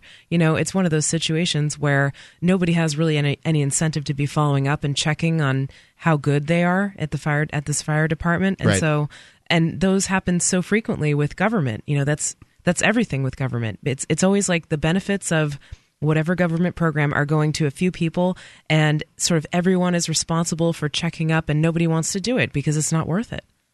Yeah, it's it, it, you know I don't know what the solution is to this situa- situation other than making this a private situation. I mean, mm-hmm. if it was a private situation, then you know whatever responsibility might fall upon the fri- the private organization, it would fall upon them. But try to hold a government responsible for their actions. It's nearly impossible. And yeah. then when you do manage to hold them uh, responsible, all you're holding responsible is the taxpayers who had never had any responsibility in the first place because all they are is the the livestock by which uh, you know that's that's milked by the bureaucrats. Mm, so indeed, you know yeah. it's just this it's this situation where no one has any culpability. Government agents, by their very definition, have immunity from prosecution. So you know how how do you make these things work? And I think the only thing to make it work is to return it to the marketplace. I mean, it's an mm-hmm. extreme situation where a parachutist, uh, you know, jumps off the top of a mountain, and but I mean, it was three hours. They couldn't get a rope to him. Yeah, exactly. What are your thoughts on this? 855 450 free is our number. I think we do have a nude motorcyclist calling in with his story, Mark. So stay tuned for that. Coming up in hour three, it's Free Talk Live. Your calls are welcome, and stick around because there's more coming up.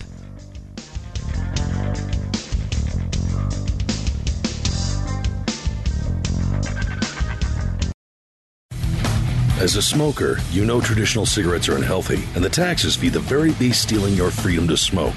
That's why the Vapor Station offers an assortment of electronic cigarette kits. Each rechargeable, refillable kit is an effective, affordable alternative to smoking. No combustion, no tar, no foul lingering odors, and no smoke, secondhand or otherwise. Just inhale pure enjoyment and exhale vapor. Take a puff just about anywhere without getting hassled. Get your e cigarette kit now at vaporstation.com.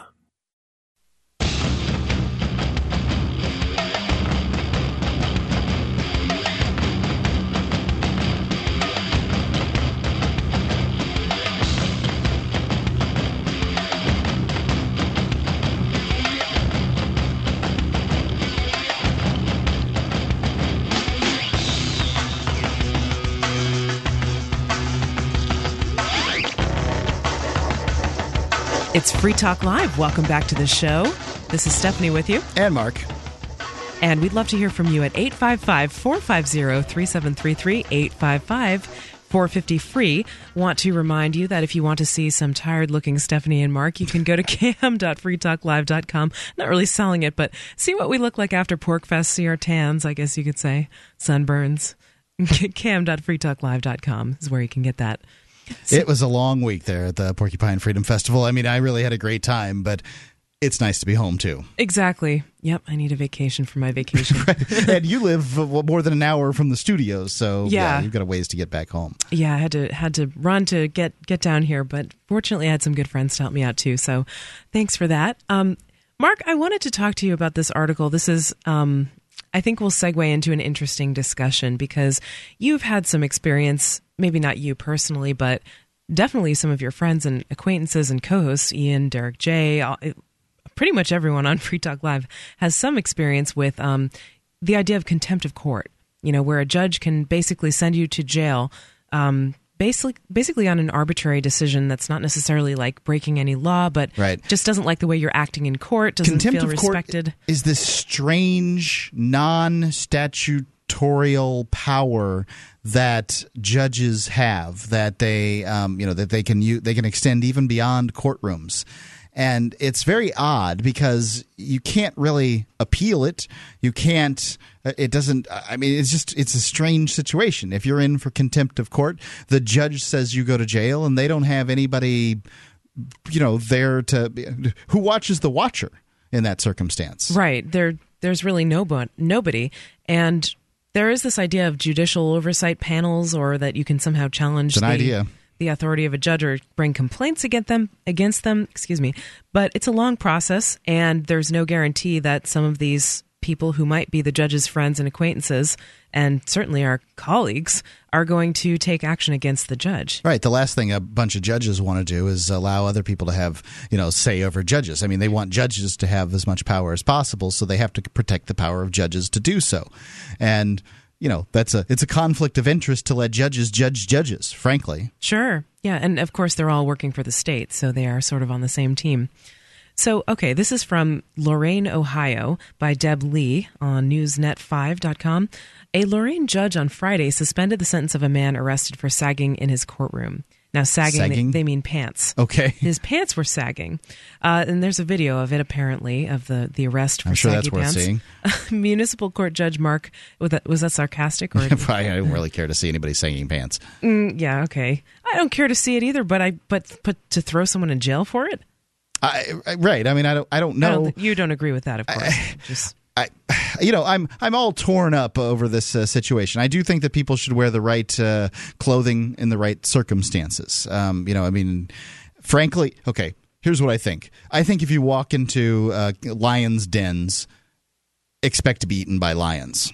Um, if you walk into a courtroom with, and I've, you know, I don't know, I don't, I don't know what level of dress this person had. Yeah. Um, you know, I mean, I, I can tell you in the Keene courtroom, I've seen people with sagging pants before. Sure. And they haven't been thrown in jail. Um, you know, I wouldn't choose to dress that way if I went to court, but I don't wear saggy pants anywhere. Sure. I mean, so. And I have also seen people wear saggy. I don't know. I've seen people wear saggy pants where you can see their pubic hair and you can see their anal cleft halfway down because they're not wearing underpants. I mean, in public. Wow. And then I see. I've seen people who just you know. Plumbers brought it, it, made it famous, and people took it. Right. I mean, way too far. and then I've seen people where you know you're just talking about uh, seeing their boxers.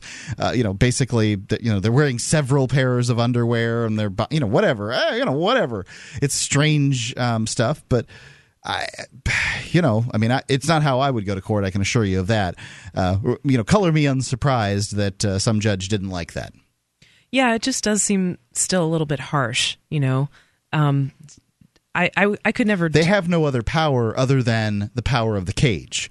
I mean, when you when you distill the power of the state, yeah, all it is is the power to cage. They've gotten real, rid of the pillory and the um, you know the stocks and, well, and the Iron Maiden and torture devices and all these other things. So all they have is incarceration. Uh, you know, when you have a the, hammer, the everything looks like a nail. The right? penitentiary, where the, where you're supposed to be put into a box and feel penance. Yeah, and that's what they got. So they could find this guy, but you know, he was in court probably because he couldn't pay fines anyway, or he's on probation. You know, my question would be, what's he doing in court in the first place? Is the first thing I want to know. Um, uh, you know, if Does he that... if he belongs in court, then he probably should be dressed properly. If he didn't belong in court, then it's a travesty that he was in court in the first place. Yeah. I, so then I guess you're saying it doesn't really matter what he was wearing. It sort of matters like if he hurt someone. That's mostly what I care about. Yeah, me too. And I don't know. I mean, it just seems guy- like a desperate attempt. If if a judge doesn't like what somebody is wearing and they're using like literally the threat of jail or actually putting them in jail to say, "Hey, listen to me. I don't like what you're wearing." That's a serious problem. You know, there's something messed up about that and the whole justice system that somebody has the power to do that to someone else. So uh, let me go on with a little more detail. Municipal Court Judge Mark Mihok charged Darrell Brooks. Darrell, gee, what color do you think he is? I, I think he's black. Yeah.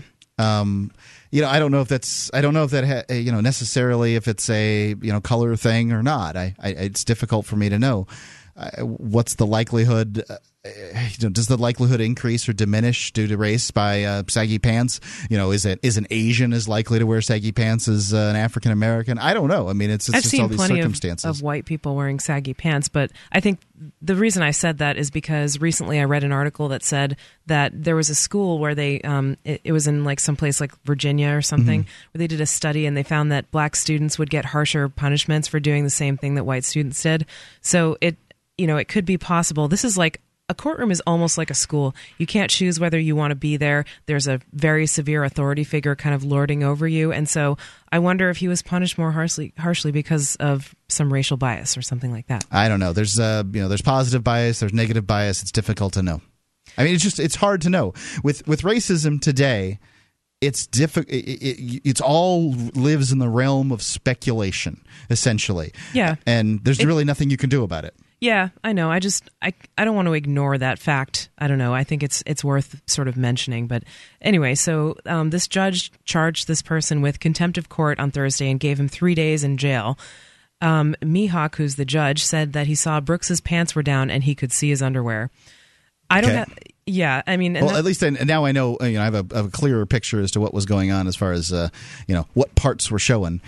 Yeah, I mean, um, one pretty... of the problems with this is, you know, maybe you she- you teach Darrell not to uh, wear saggy pants in the courtroom again, or maybe you don't. I don't know, but what you probably don't do is reach the greater saggy pants audience. I don't think that that's the kind of people that are reading uh, internet news stories about. Well, and don't they usually say that they do this stuff to send a message, right? right. To set a precedent or a tone or whatever. The point I'm trying to make is is that they it's an ineffective message because they're not really reaching the people that they want to reach. Yeah. Um, you know, probably a more effective thing for the judge to have done is you know mandate that a sign be put out the uh, outside the door that says if you have saggy pants coming into this courtroom, you will likely be subject to a three day incarceration. I mean, mm. that'd be a lot fairer way to do things rather than just yeah. smacking old Darrell uh, with, uh, you know, I, I, don't like saggy pants any more than the next guy, and I sincerely hope that it, uh, it comes through. By the way, when I was younger, I wore saggy pants, but I always, you know, wore my shirt picture that t- tucked reason. in. I got pictures. Um, I, got, I wore always wore my shirt tucked into it too, so yeah. it just kind of re- moved my waistline lower. Is essentially what uh, occurred. But um, you know, it was a different style in a different place. Well, but that's a great point about the sign because when you go into a courtroom, typically, especially if you are, I don't know, maybe like don't have an attorney or if you've never been through the so-called justice system before you really don't know all of the rules you're not really aware of how things work and so i think it's only fair if you're going to you know subject someone to a rule um, that you're going to let them know what it is some right? kind of fair warning would be would be nice yeah and it, it doesn't sound like that's what, what do you occurred. think do you think uh, saggy pants what do you think the proper punishment for wearing saggy pants into a courtroom is great question 855- 450 free. I would include no punishment in that. 855 450 3733. It's Free Talk Live. There's more coming up. Empower yourself by trading with value. Visit don'ttreadonmeme.com. Browse their unique silver dime trading cards and get all your favorite designs. Gift them, keep them, or trade them for something else. They're real value in a convenient package and a tool that you can use to spread the word about honest money and how it sets us free. While you're at it, check out their quality apparel. You'll want to be the first of your friends to get their clever graphics on you. Don't tread on meme. That's don't tread on M-E-M-E dot com.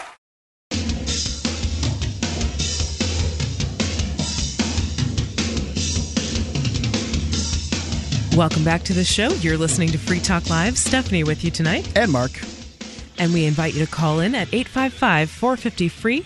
That's 855 450 3733. We've been talking about saggy pants and how they can land you in jail, Mark.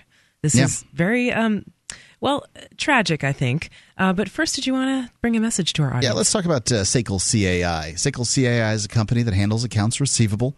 And if you have a company and you, the reason you got into doing whatever your business was wasn't because you wanted to handle a whole bunch of bills and things like that, SACL CAI can do it for you. You can see their banner at freetalklive.com. It's the top one on the right hand side of the page. It's SACL CAI.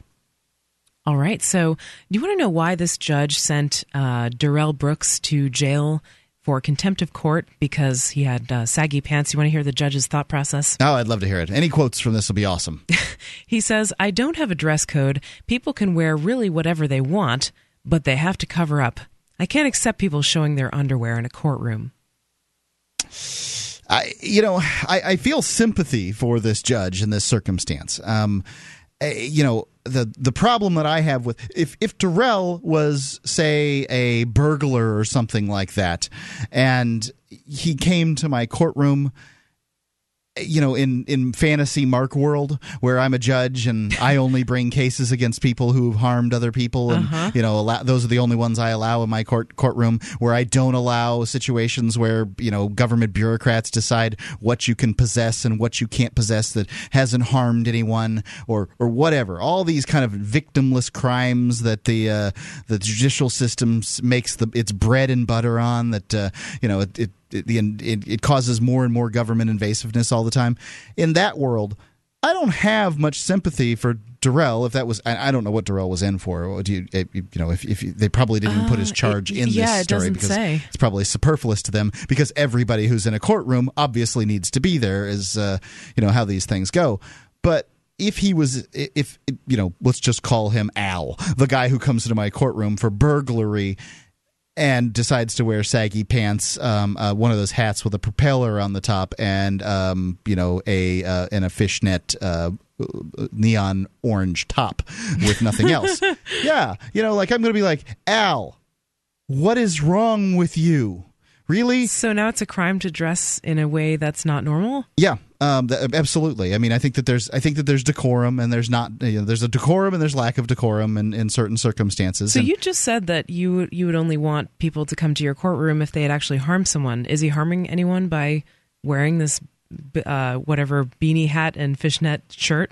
I think that he takes uh, the situation of harming somebody, the accusation of harming somebody, pretty lightly if that's what he chooses to wear. um, like you know, I think it's I think it's just completely out of line. Now, yeah, this this relies on societal norms and and mores and things like that. It sure does. And in different societies, it's going to be different. If I decide to wear the you know that that Palestinian headdress thing um, as uh, you know just some your your average uh, Southern white guy to a courtroom, like it's going to be like, why is that guy wearing that weird headdress? But if I was in Palestine, it makes a heck of a lot more sense to wear those things. So yeah, I mean, dress certainly relies on mores and norms. Well, okay, it may rely on mores and norms. I wouldn't dispute that, but does it hurt anyone? It doesn't hurt anyone. But when Al comes to my courtroom for harming somebody and I feel he's not taking it very seriously, do you think that it's going to affect his case? I mean, do you, obviously people have perceptions, right? Sure. So, do you want everybody to have the same perceptions? Do you think that that's going to be a good world or a bad world? I think someone who's an arbitrator should be as free from bias as they possibly can and should ju- judge the facts objectively. I think I'm free from bias. I, I didn't but have any bias. I didn't have any bias against like. Al until he walked in. right. But once you see then what he's wearing, then you then, then he's you dressed do? like some kind of clown, and we got serious stuff we're talking what, about here. Okay, what if robbing it, here, people? Mark, here's another here's another example. What if that's his religion? Um, what if part religions. of his his religion is to wear a beanie hat and a fishnet shirt, and God told him to do that? Do you accept it then? Um, well, at that point now, I think he's a lunatic. But he's not a lunatic if he wears any other number of religious garments. Um, religions certainly, you know, you know, the, if he has a the long more beard, widely because accepted that's his religion. the more widely accepted a religion is, the less weird it is, right? So, you know, weird people make up their own religions and say God told them to wear fishnet orange tops with uh, saggy pants and what was the other, um, you know, odd accoutrement that I ascribed? Oh, the beanie hat Beanie with hat. the propeller at the top. Um, yeah, I mean, so weird people make up their own garb, whereas you know, just sort of normal people stick with the religions they were born with. Wow, I Isn't mean, that a, is that a true or a false statement? oh, s- people certainly wear we- weird garb as part of their religions. I don't. Is it weirder to make up your own religion and wear weird garb for that religion that you've made up? It's it's all weird. Honestly, I, no, it's not. It's not the same. no, really? it, it is it, it is the same thing. It is all weird. I can't believe you think like this. You don't think like this. You don't really believe this. You don't believe it's as strange for I somebody I- to wear traditional garb from their uh, you is- know when I geographic see someone area. dressed in a traditional religious costume and they're doing it just because some priest told them to, sure, that's a it's silly. not because their priest told them to. It's because it's traditional in their landmass. Right, but if they were just if they had never met that priest or if they've never been raised in that church, they wouldn't probably want to dress like that. How would they want to dress? We don't know because that whole landmass tends to dress that way. The religious and the irreligious in those general vicinities tend to wear the same clothing. Okay, I just think it- what whatever a person is wearing, it's irrelevant to whether they have harmed an actual victim. I would You are not you. the It's- victim of their fashion crimes. I, it's it's not about whether or not they have harmed somebody. I think that uh, what the issue is is how seriously do they take these circumstances, and So if you can be biased against someone for what they're wearing, can you be biased against them for their haircut, for their skin color? What Um, where do you draw the line? Well, I think skin color and haircut are two different things. Haircut is something that they choose. Yep. An interesting thing that uh, came through my email box, and now that you mention it, is a uh, Change.org sent around a um, uh, sent around this. You know, they, they send these petitions all the time. I think I got involved with them when Barack Obama got elected because you know I wanted to have some some news or something from there. But you know, they've had a lot of good petitions that they've sent around in the last few years. Yeah, but this one is a, from Marquise Warner, who doesn't get to wear the her hair the way, and she's a lovely girl um, and has pretty hair, uh, the way she wants to wear it for Six Flags because Six Flags has rules on how one dresses when one works at Six Flags because they care how people perceive their business. And she wants to send a per- petition around to say, hey, I want to be able to wear dreadlocks. I wouldn't call what she has her hair, I'd call it traditional African braids or something like that. But, um, you know, I wouldn't call dreadlocks, it dreadlocks. or braids? I mean, not that that matters. Okay, wh- whatever. It's irrelevant. So dreadlocks to me are the things that Bob Marley had, where they kind of you know they Yep. grow into these kind of squid shaped things and grow out or whatever.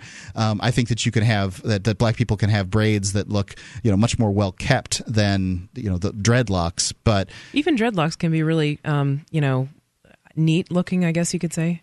I don't know. I, I, I, think that it's up to Six Flags. I, I think the corporations have very difficult time uh, because they can't put one person in charge of making these decisions. Um, you know that they can't be consistent. Yeah, I don't know. I can. I think I can kind of relate. I don't really know the details of this, but I mm. mean, it doesn't seem like she's making an outlandish request. You know, to be able to wear her hair in either dreadlocks or braids. it has seem... this smack of Six Flags is a bunch of racists, though. Yeah, how is she supposed to wear her hair? Well, I mean, they, is she supposed to straighten it like a white person? No, I mean, she's supposed to wear her hair in whatever you know the, the fashion that they say black people should wear their hair at Six Flags. But if white people aren't wear, allowed to wear mohawks there, is that is that bigoted? I don't think it is. Anyway, this is Free Talk Live. We'll talk more about this and whatever's on your mind. We do have some calls. It's 855 450 free if you want to get in touch with us tonight. And stick around, there's more coming up on Free Talk Live. Do you have a website or product that you make available to people nationally or even internationally? Free Talk Live is heard on more than 100 radio stations and two XM channels. FTL has also been voted five times the best political podcast of the year and four times been named to Talkers Magazine's Heavy 100 list, the 100 most important radio programs in the country. We can do ad packages for you from as little as $500 a month on up to $3,000. I'll work with you to customize a package that will work within your budget. Contact me, Mark, at mark at freetalklive.com.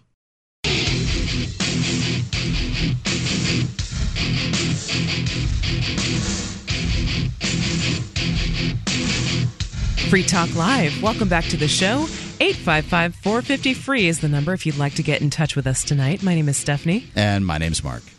And you can go to shop.freetalklive.com if you want to help out Free Talk Live completely free. It doesn't affect your purchase price at all, but you can go through our portal to get to Amazon, and Free Talk Live is going to get a small percentage of whatever you buy. So thanks for doing that in advance. It really helps out the show, and it's totally free to you. So shop.freetalklive.com one more time.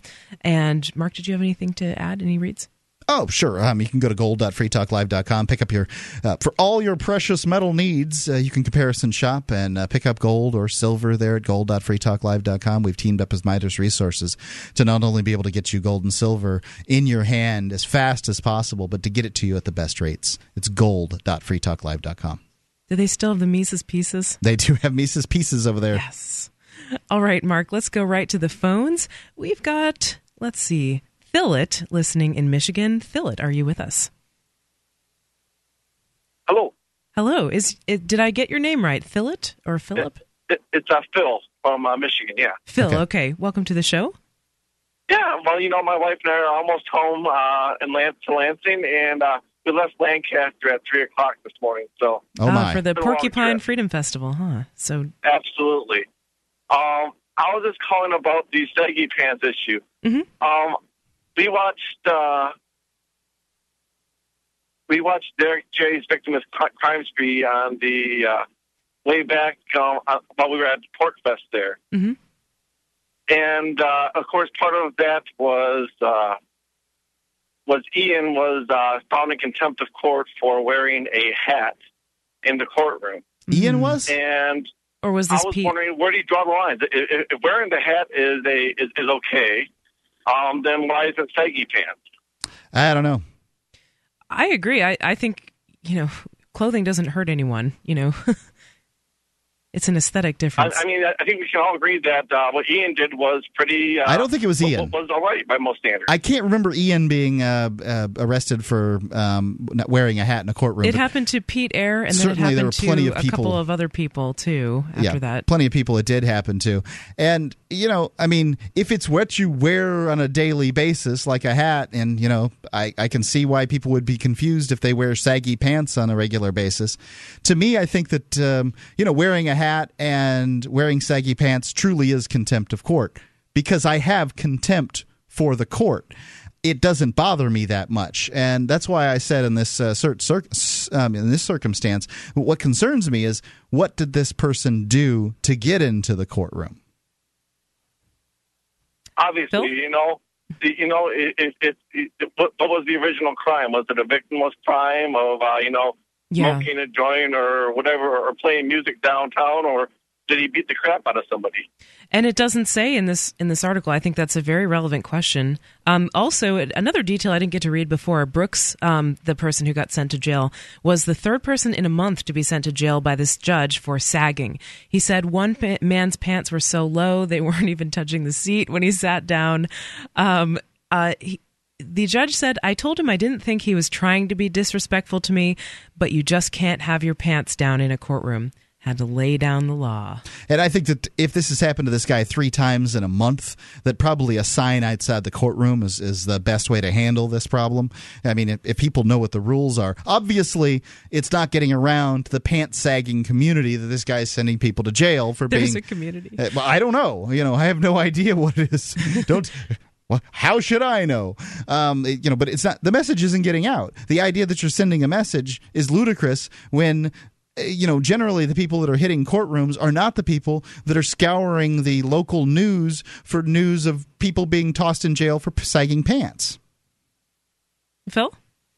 Absolutely. You know, uh, was, was this uh, in Keene that this happened at?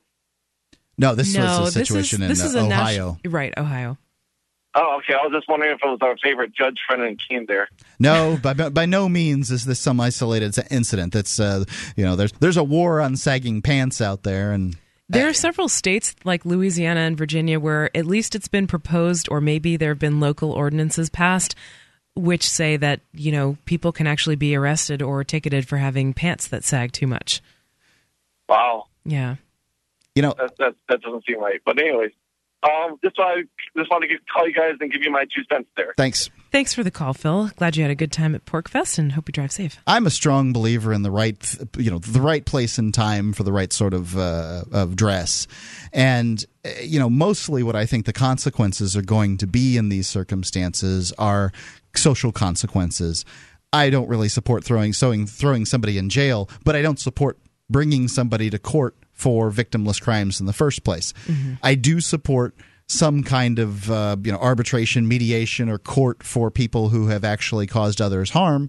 And I think when you're facing serious charges of having caused someone else harm that you probably should wear appropriate clothing and wearing inappropriate clothing can be construed by the parties that are there as you know, taking a lax attitude towards these these uh, charges. Well, it sounds like the judge really revealed like sort of what he was feeling in this in this circumstance. He sounded like he wanted more respect, basically, and he he was going to maybe the only tool that he has to try to get that is to put put this person in jail. So, do you think in in this magical? We do have another call on the line too. Okay, go ahead. Okay, let's go to Jeff in California. Jeff, are you with us? Hello. Hi, Jeff. Welcome to the show. Hi. Uh, yeah, I'm. I guess I'm, I'm calling about the sagging pants thing, and I guess because I'm an older guy, I'm 55 years old. I'm not even sure if I'm in the right demographic for the show, but anyone can listen and anyone can call in. We welcome you. well, thank you.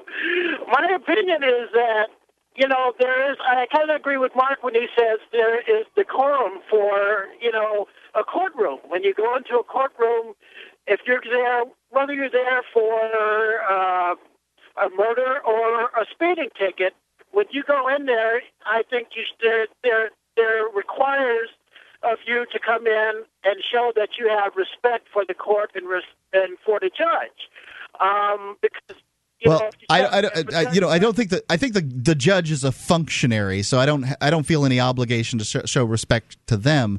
But it's kind of their they're the kind of the referee for the courtroom. But I'd ask you this: Do you remember? Was it, it was the Chicago Seven? Was it the uh, the guys in I don't know maybe it was the uh, late '60s, yes. early '70s that uh, they protested outside the Democratic National Convention mm-hmm. in Chicago, throwing and, poop? Was it? Yeah, and I don't know what they were doing. They were doing all kinds of protests and they were brought into to court, and several of them wore judges. Uh, I don't know what are these things. The robe, judges' robes to their trial. Oh, really? Do you remember this, Jeff? Oh. Jeff. Can, yeah. Can you yeah, hear? Do you kind of broke up a little bit there. I, uh, sorry. No problem. Uh, what I was referring to is the uh, Chicago Seven that were protesting in Chicago, and I don't remember all what they did or anything like that. But I, I do know that when they went to court, that like three of them wore judges' robes to court, and. Uh-huh it was it's kind of it's interesting theater for people that were essentially charged for first the right to First Amendment speech. You know.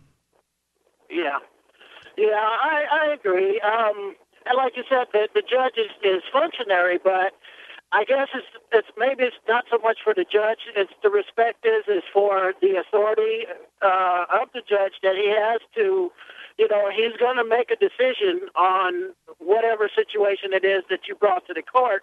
And I think you should present your best when you walk in there to um, approach him because, like you said, whether or not he's going to be biased or not, yeah. I know he's not supposed to be biased, but that's um, reality.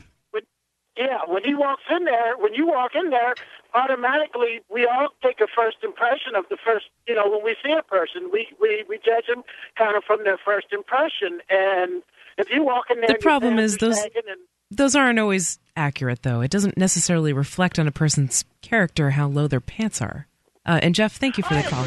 Thank you for the call, Jeff. This is Free Talk Live. There's more coming up. We'll talk about saggy pants some more, or anything that's on your mind at 855 450 free. That's 855 450 3733. Still time to get your calls in if you make them. So hang on the line or hang on with us. It's Free Talk Live.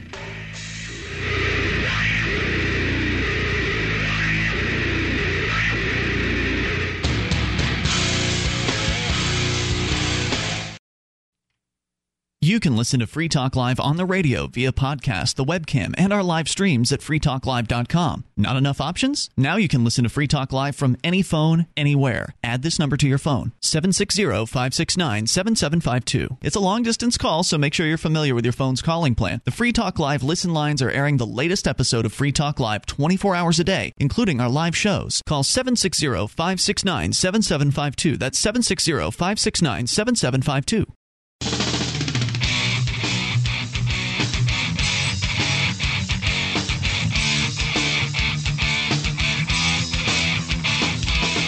Free Talk Live. Welcome back to the show. We're kicking off the final segment of tonight's program with me, Stephanie. And Mark.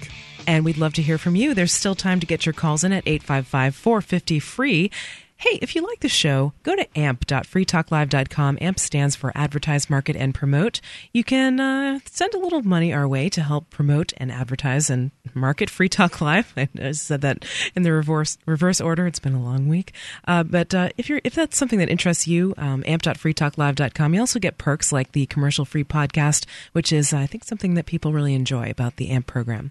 And all right, Mark, should we go directly into the phone calls? Yeah, let's. Well, you know, real quick, um, talking about this uh, this judge court thing. Oh yeah, you had something else you wanted to say. Uh, you know, when I when I think about the uh, the Magnificent Seven or whatever they were, the Chicago Seven, um, and their their antics, I think that courts deserve as much respect as the charges that they're willing to bring someone in on. If I'm brought in for some ludicrous crime, you know, free spe- free speech crime, then I feel no obligation to show the court any kind of respect. So if I want to wear a bright orange tutu into the court, I'm, I, you know, I, I know what's going to happen, but I already have contempt for the court.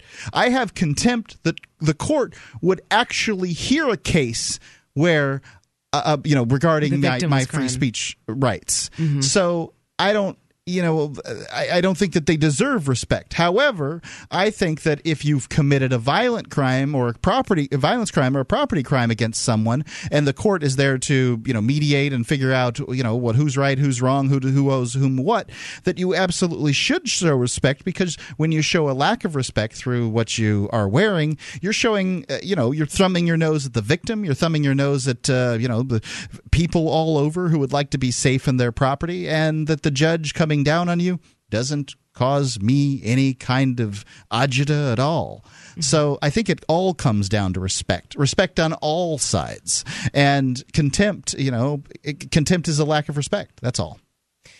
All right. Well, thanks for that. Um, let's go right into the calls. I want to make sure we get a chance to hear our callers tonight.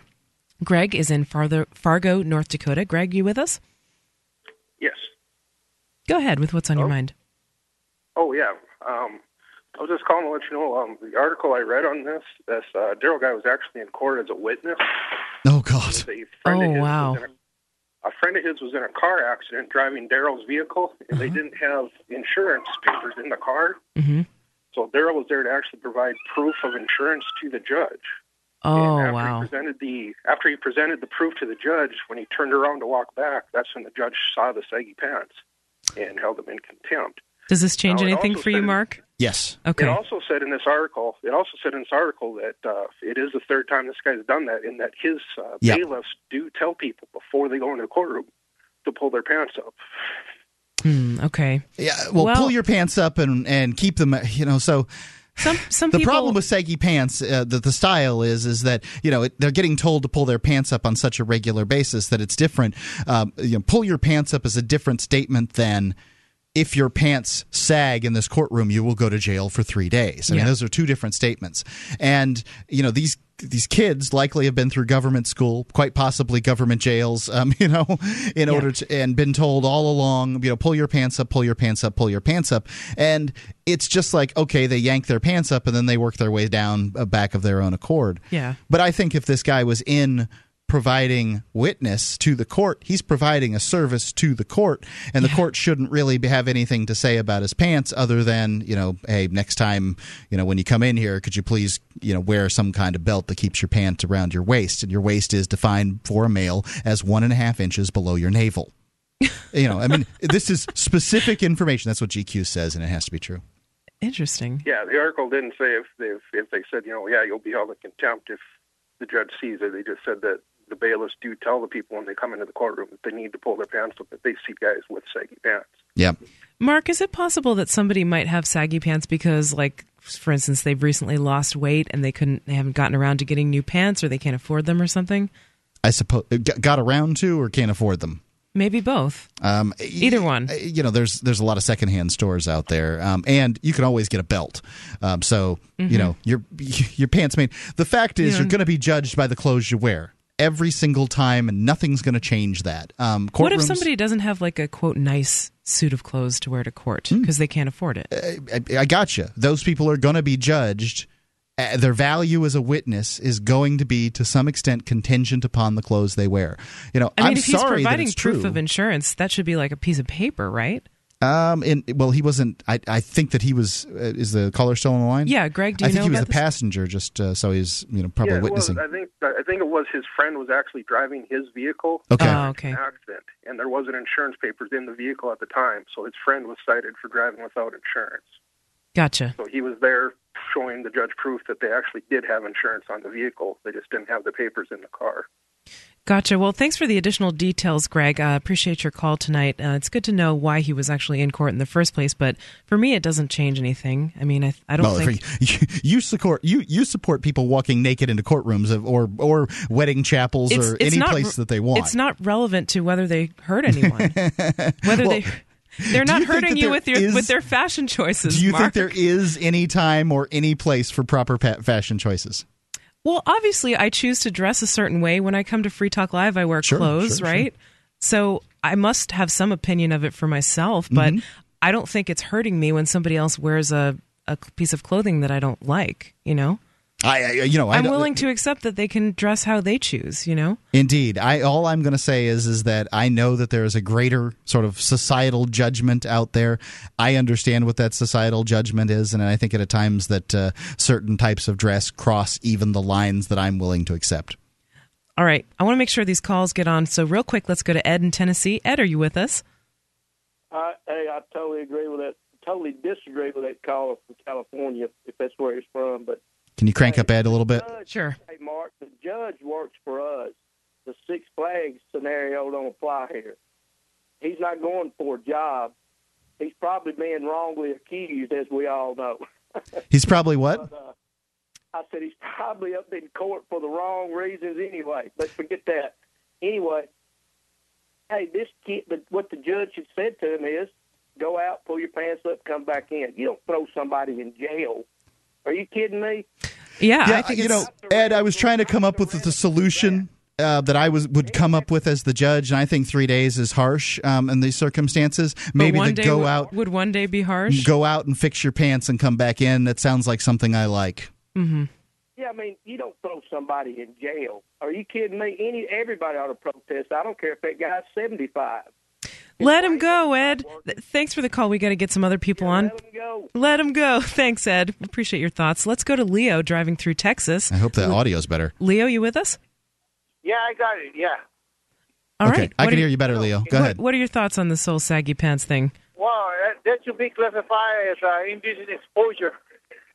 You think it's indecent exposure? What about when It a was his plumber? under- it was what under- about when somebody bends over and their underwear shows out of their It was his underwear, just to be clear. Yeah, that, that, that's indecent exposure. The underwear is an indecent. Okay. Yeah, and uh, that, that, that ought to be forbidden in any, any place where, you know, they're walking around with indecent exposure. Le- Leo, thanks for the call. We got another caller on the line who wants to lend their thoughts. Mark, real quick, do you have anything? I, I, it doesn't seem indecent to me. No, especially the legal definition, but yeah. And let's go to George in Connecticut. George, final How thoughts. you doing? Um, it looks like the judge went a little overboard, but uh, the whole thing about respect. I mean, I, I was just working at a job fair a few months ago, and people looking for jobs. A lot of people were dressed properly, even though they might wear baggy jeans out of work or have tattoos.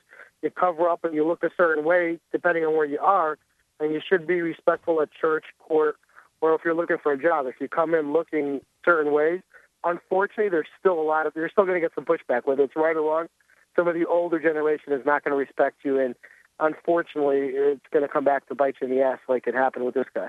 Yep. You know, um, speaking of church, there are some churches where they allow this sort of relaxed dress. Um, I know the Salvation Army was, a, in fact, a church that was created so that homeless people would have a church to go to because a lot of churches didn't want them to go. Yeah, I didn't mean like um, you know church in general. I mean church is usually understanding most of them. Yep, but um, just you know, some. A lot of people say you got to wear your your Sunday's best, or or like I went to court one time in a suit, and the lady in front of me was wearing a mini skirt, Yeah. high heels, and you know was was was like you know had a belly hanging out. She was very disrespectful to the prosecutor.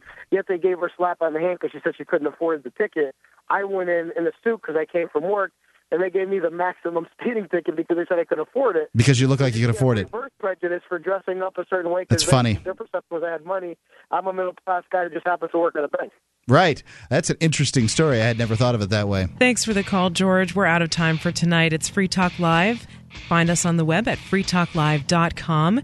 Send in your stories. Maybe we'll discuss them tomorrow night. We're on seven nights a week. It's been Stephanie. And Mark, you can get uh, the archive of this show and every other show going back to 2006 at archives.freetalklive.com. So if you called in, you can get you can listen to it. Archives.freetalklive.com. And please share it with your friends. We encourage sharing here on Free Talk Live. Give away everything for free. All right. Thanks for listening. That does it for us. freetalklive.com in the meantime.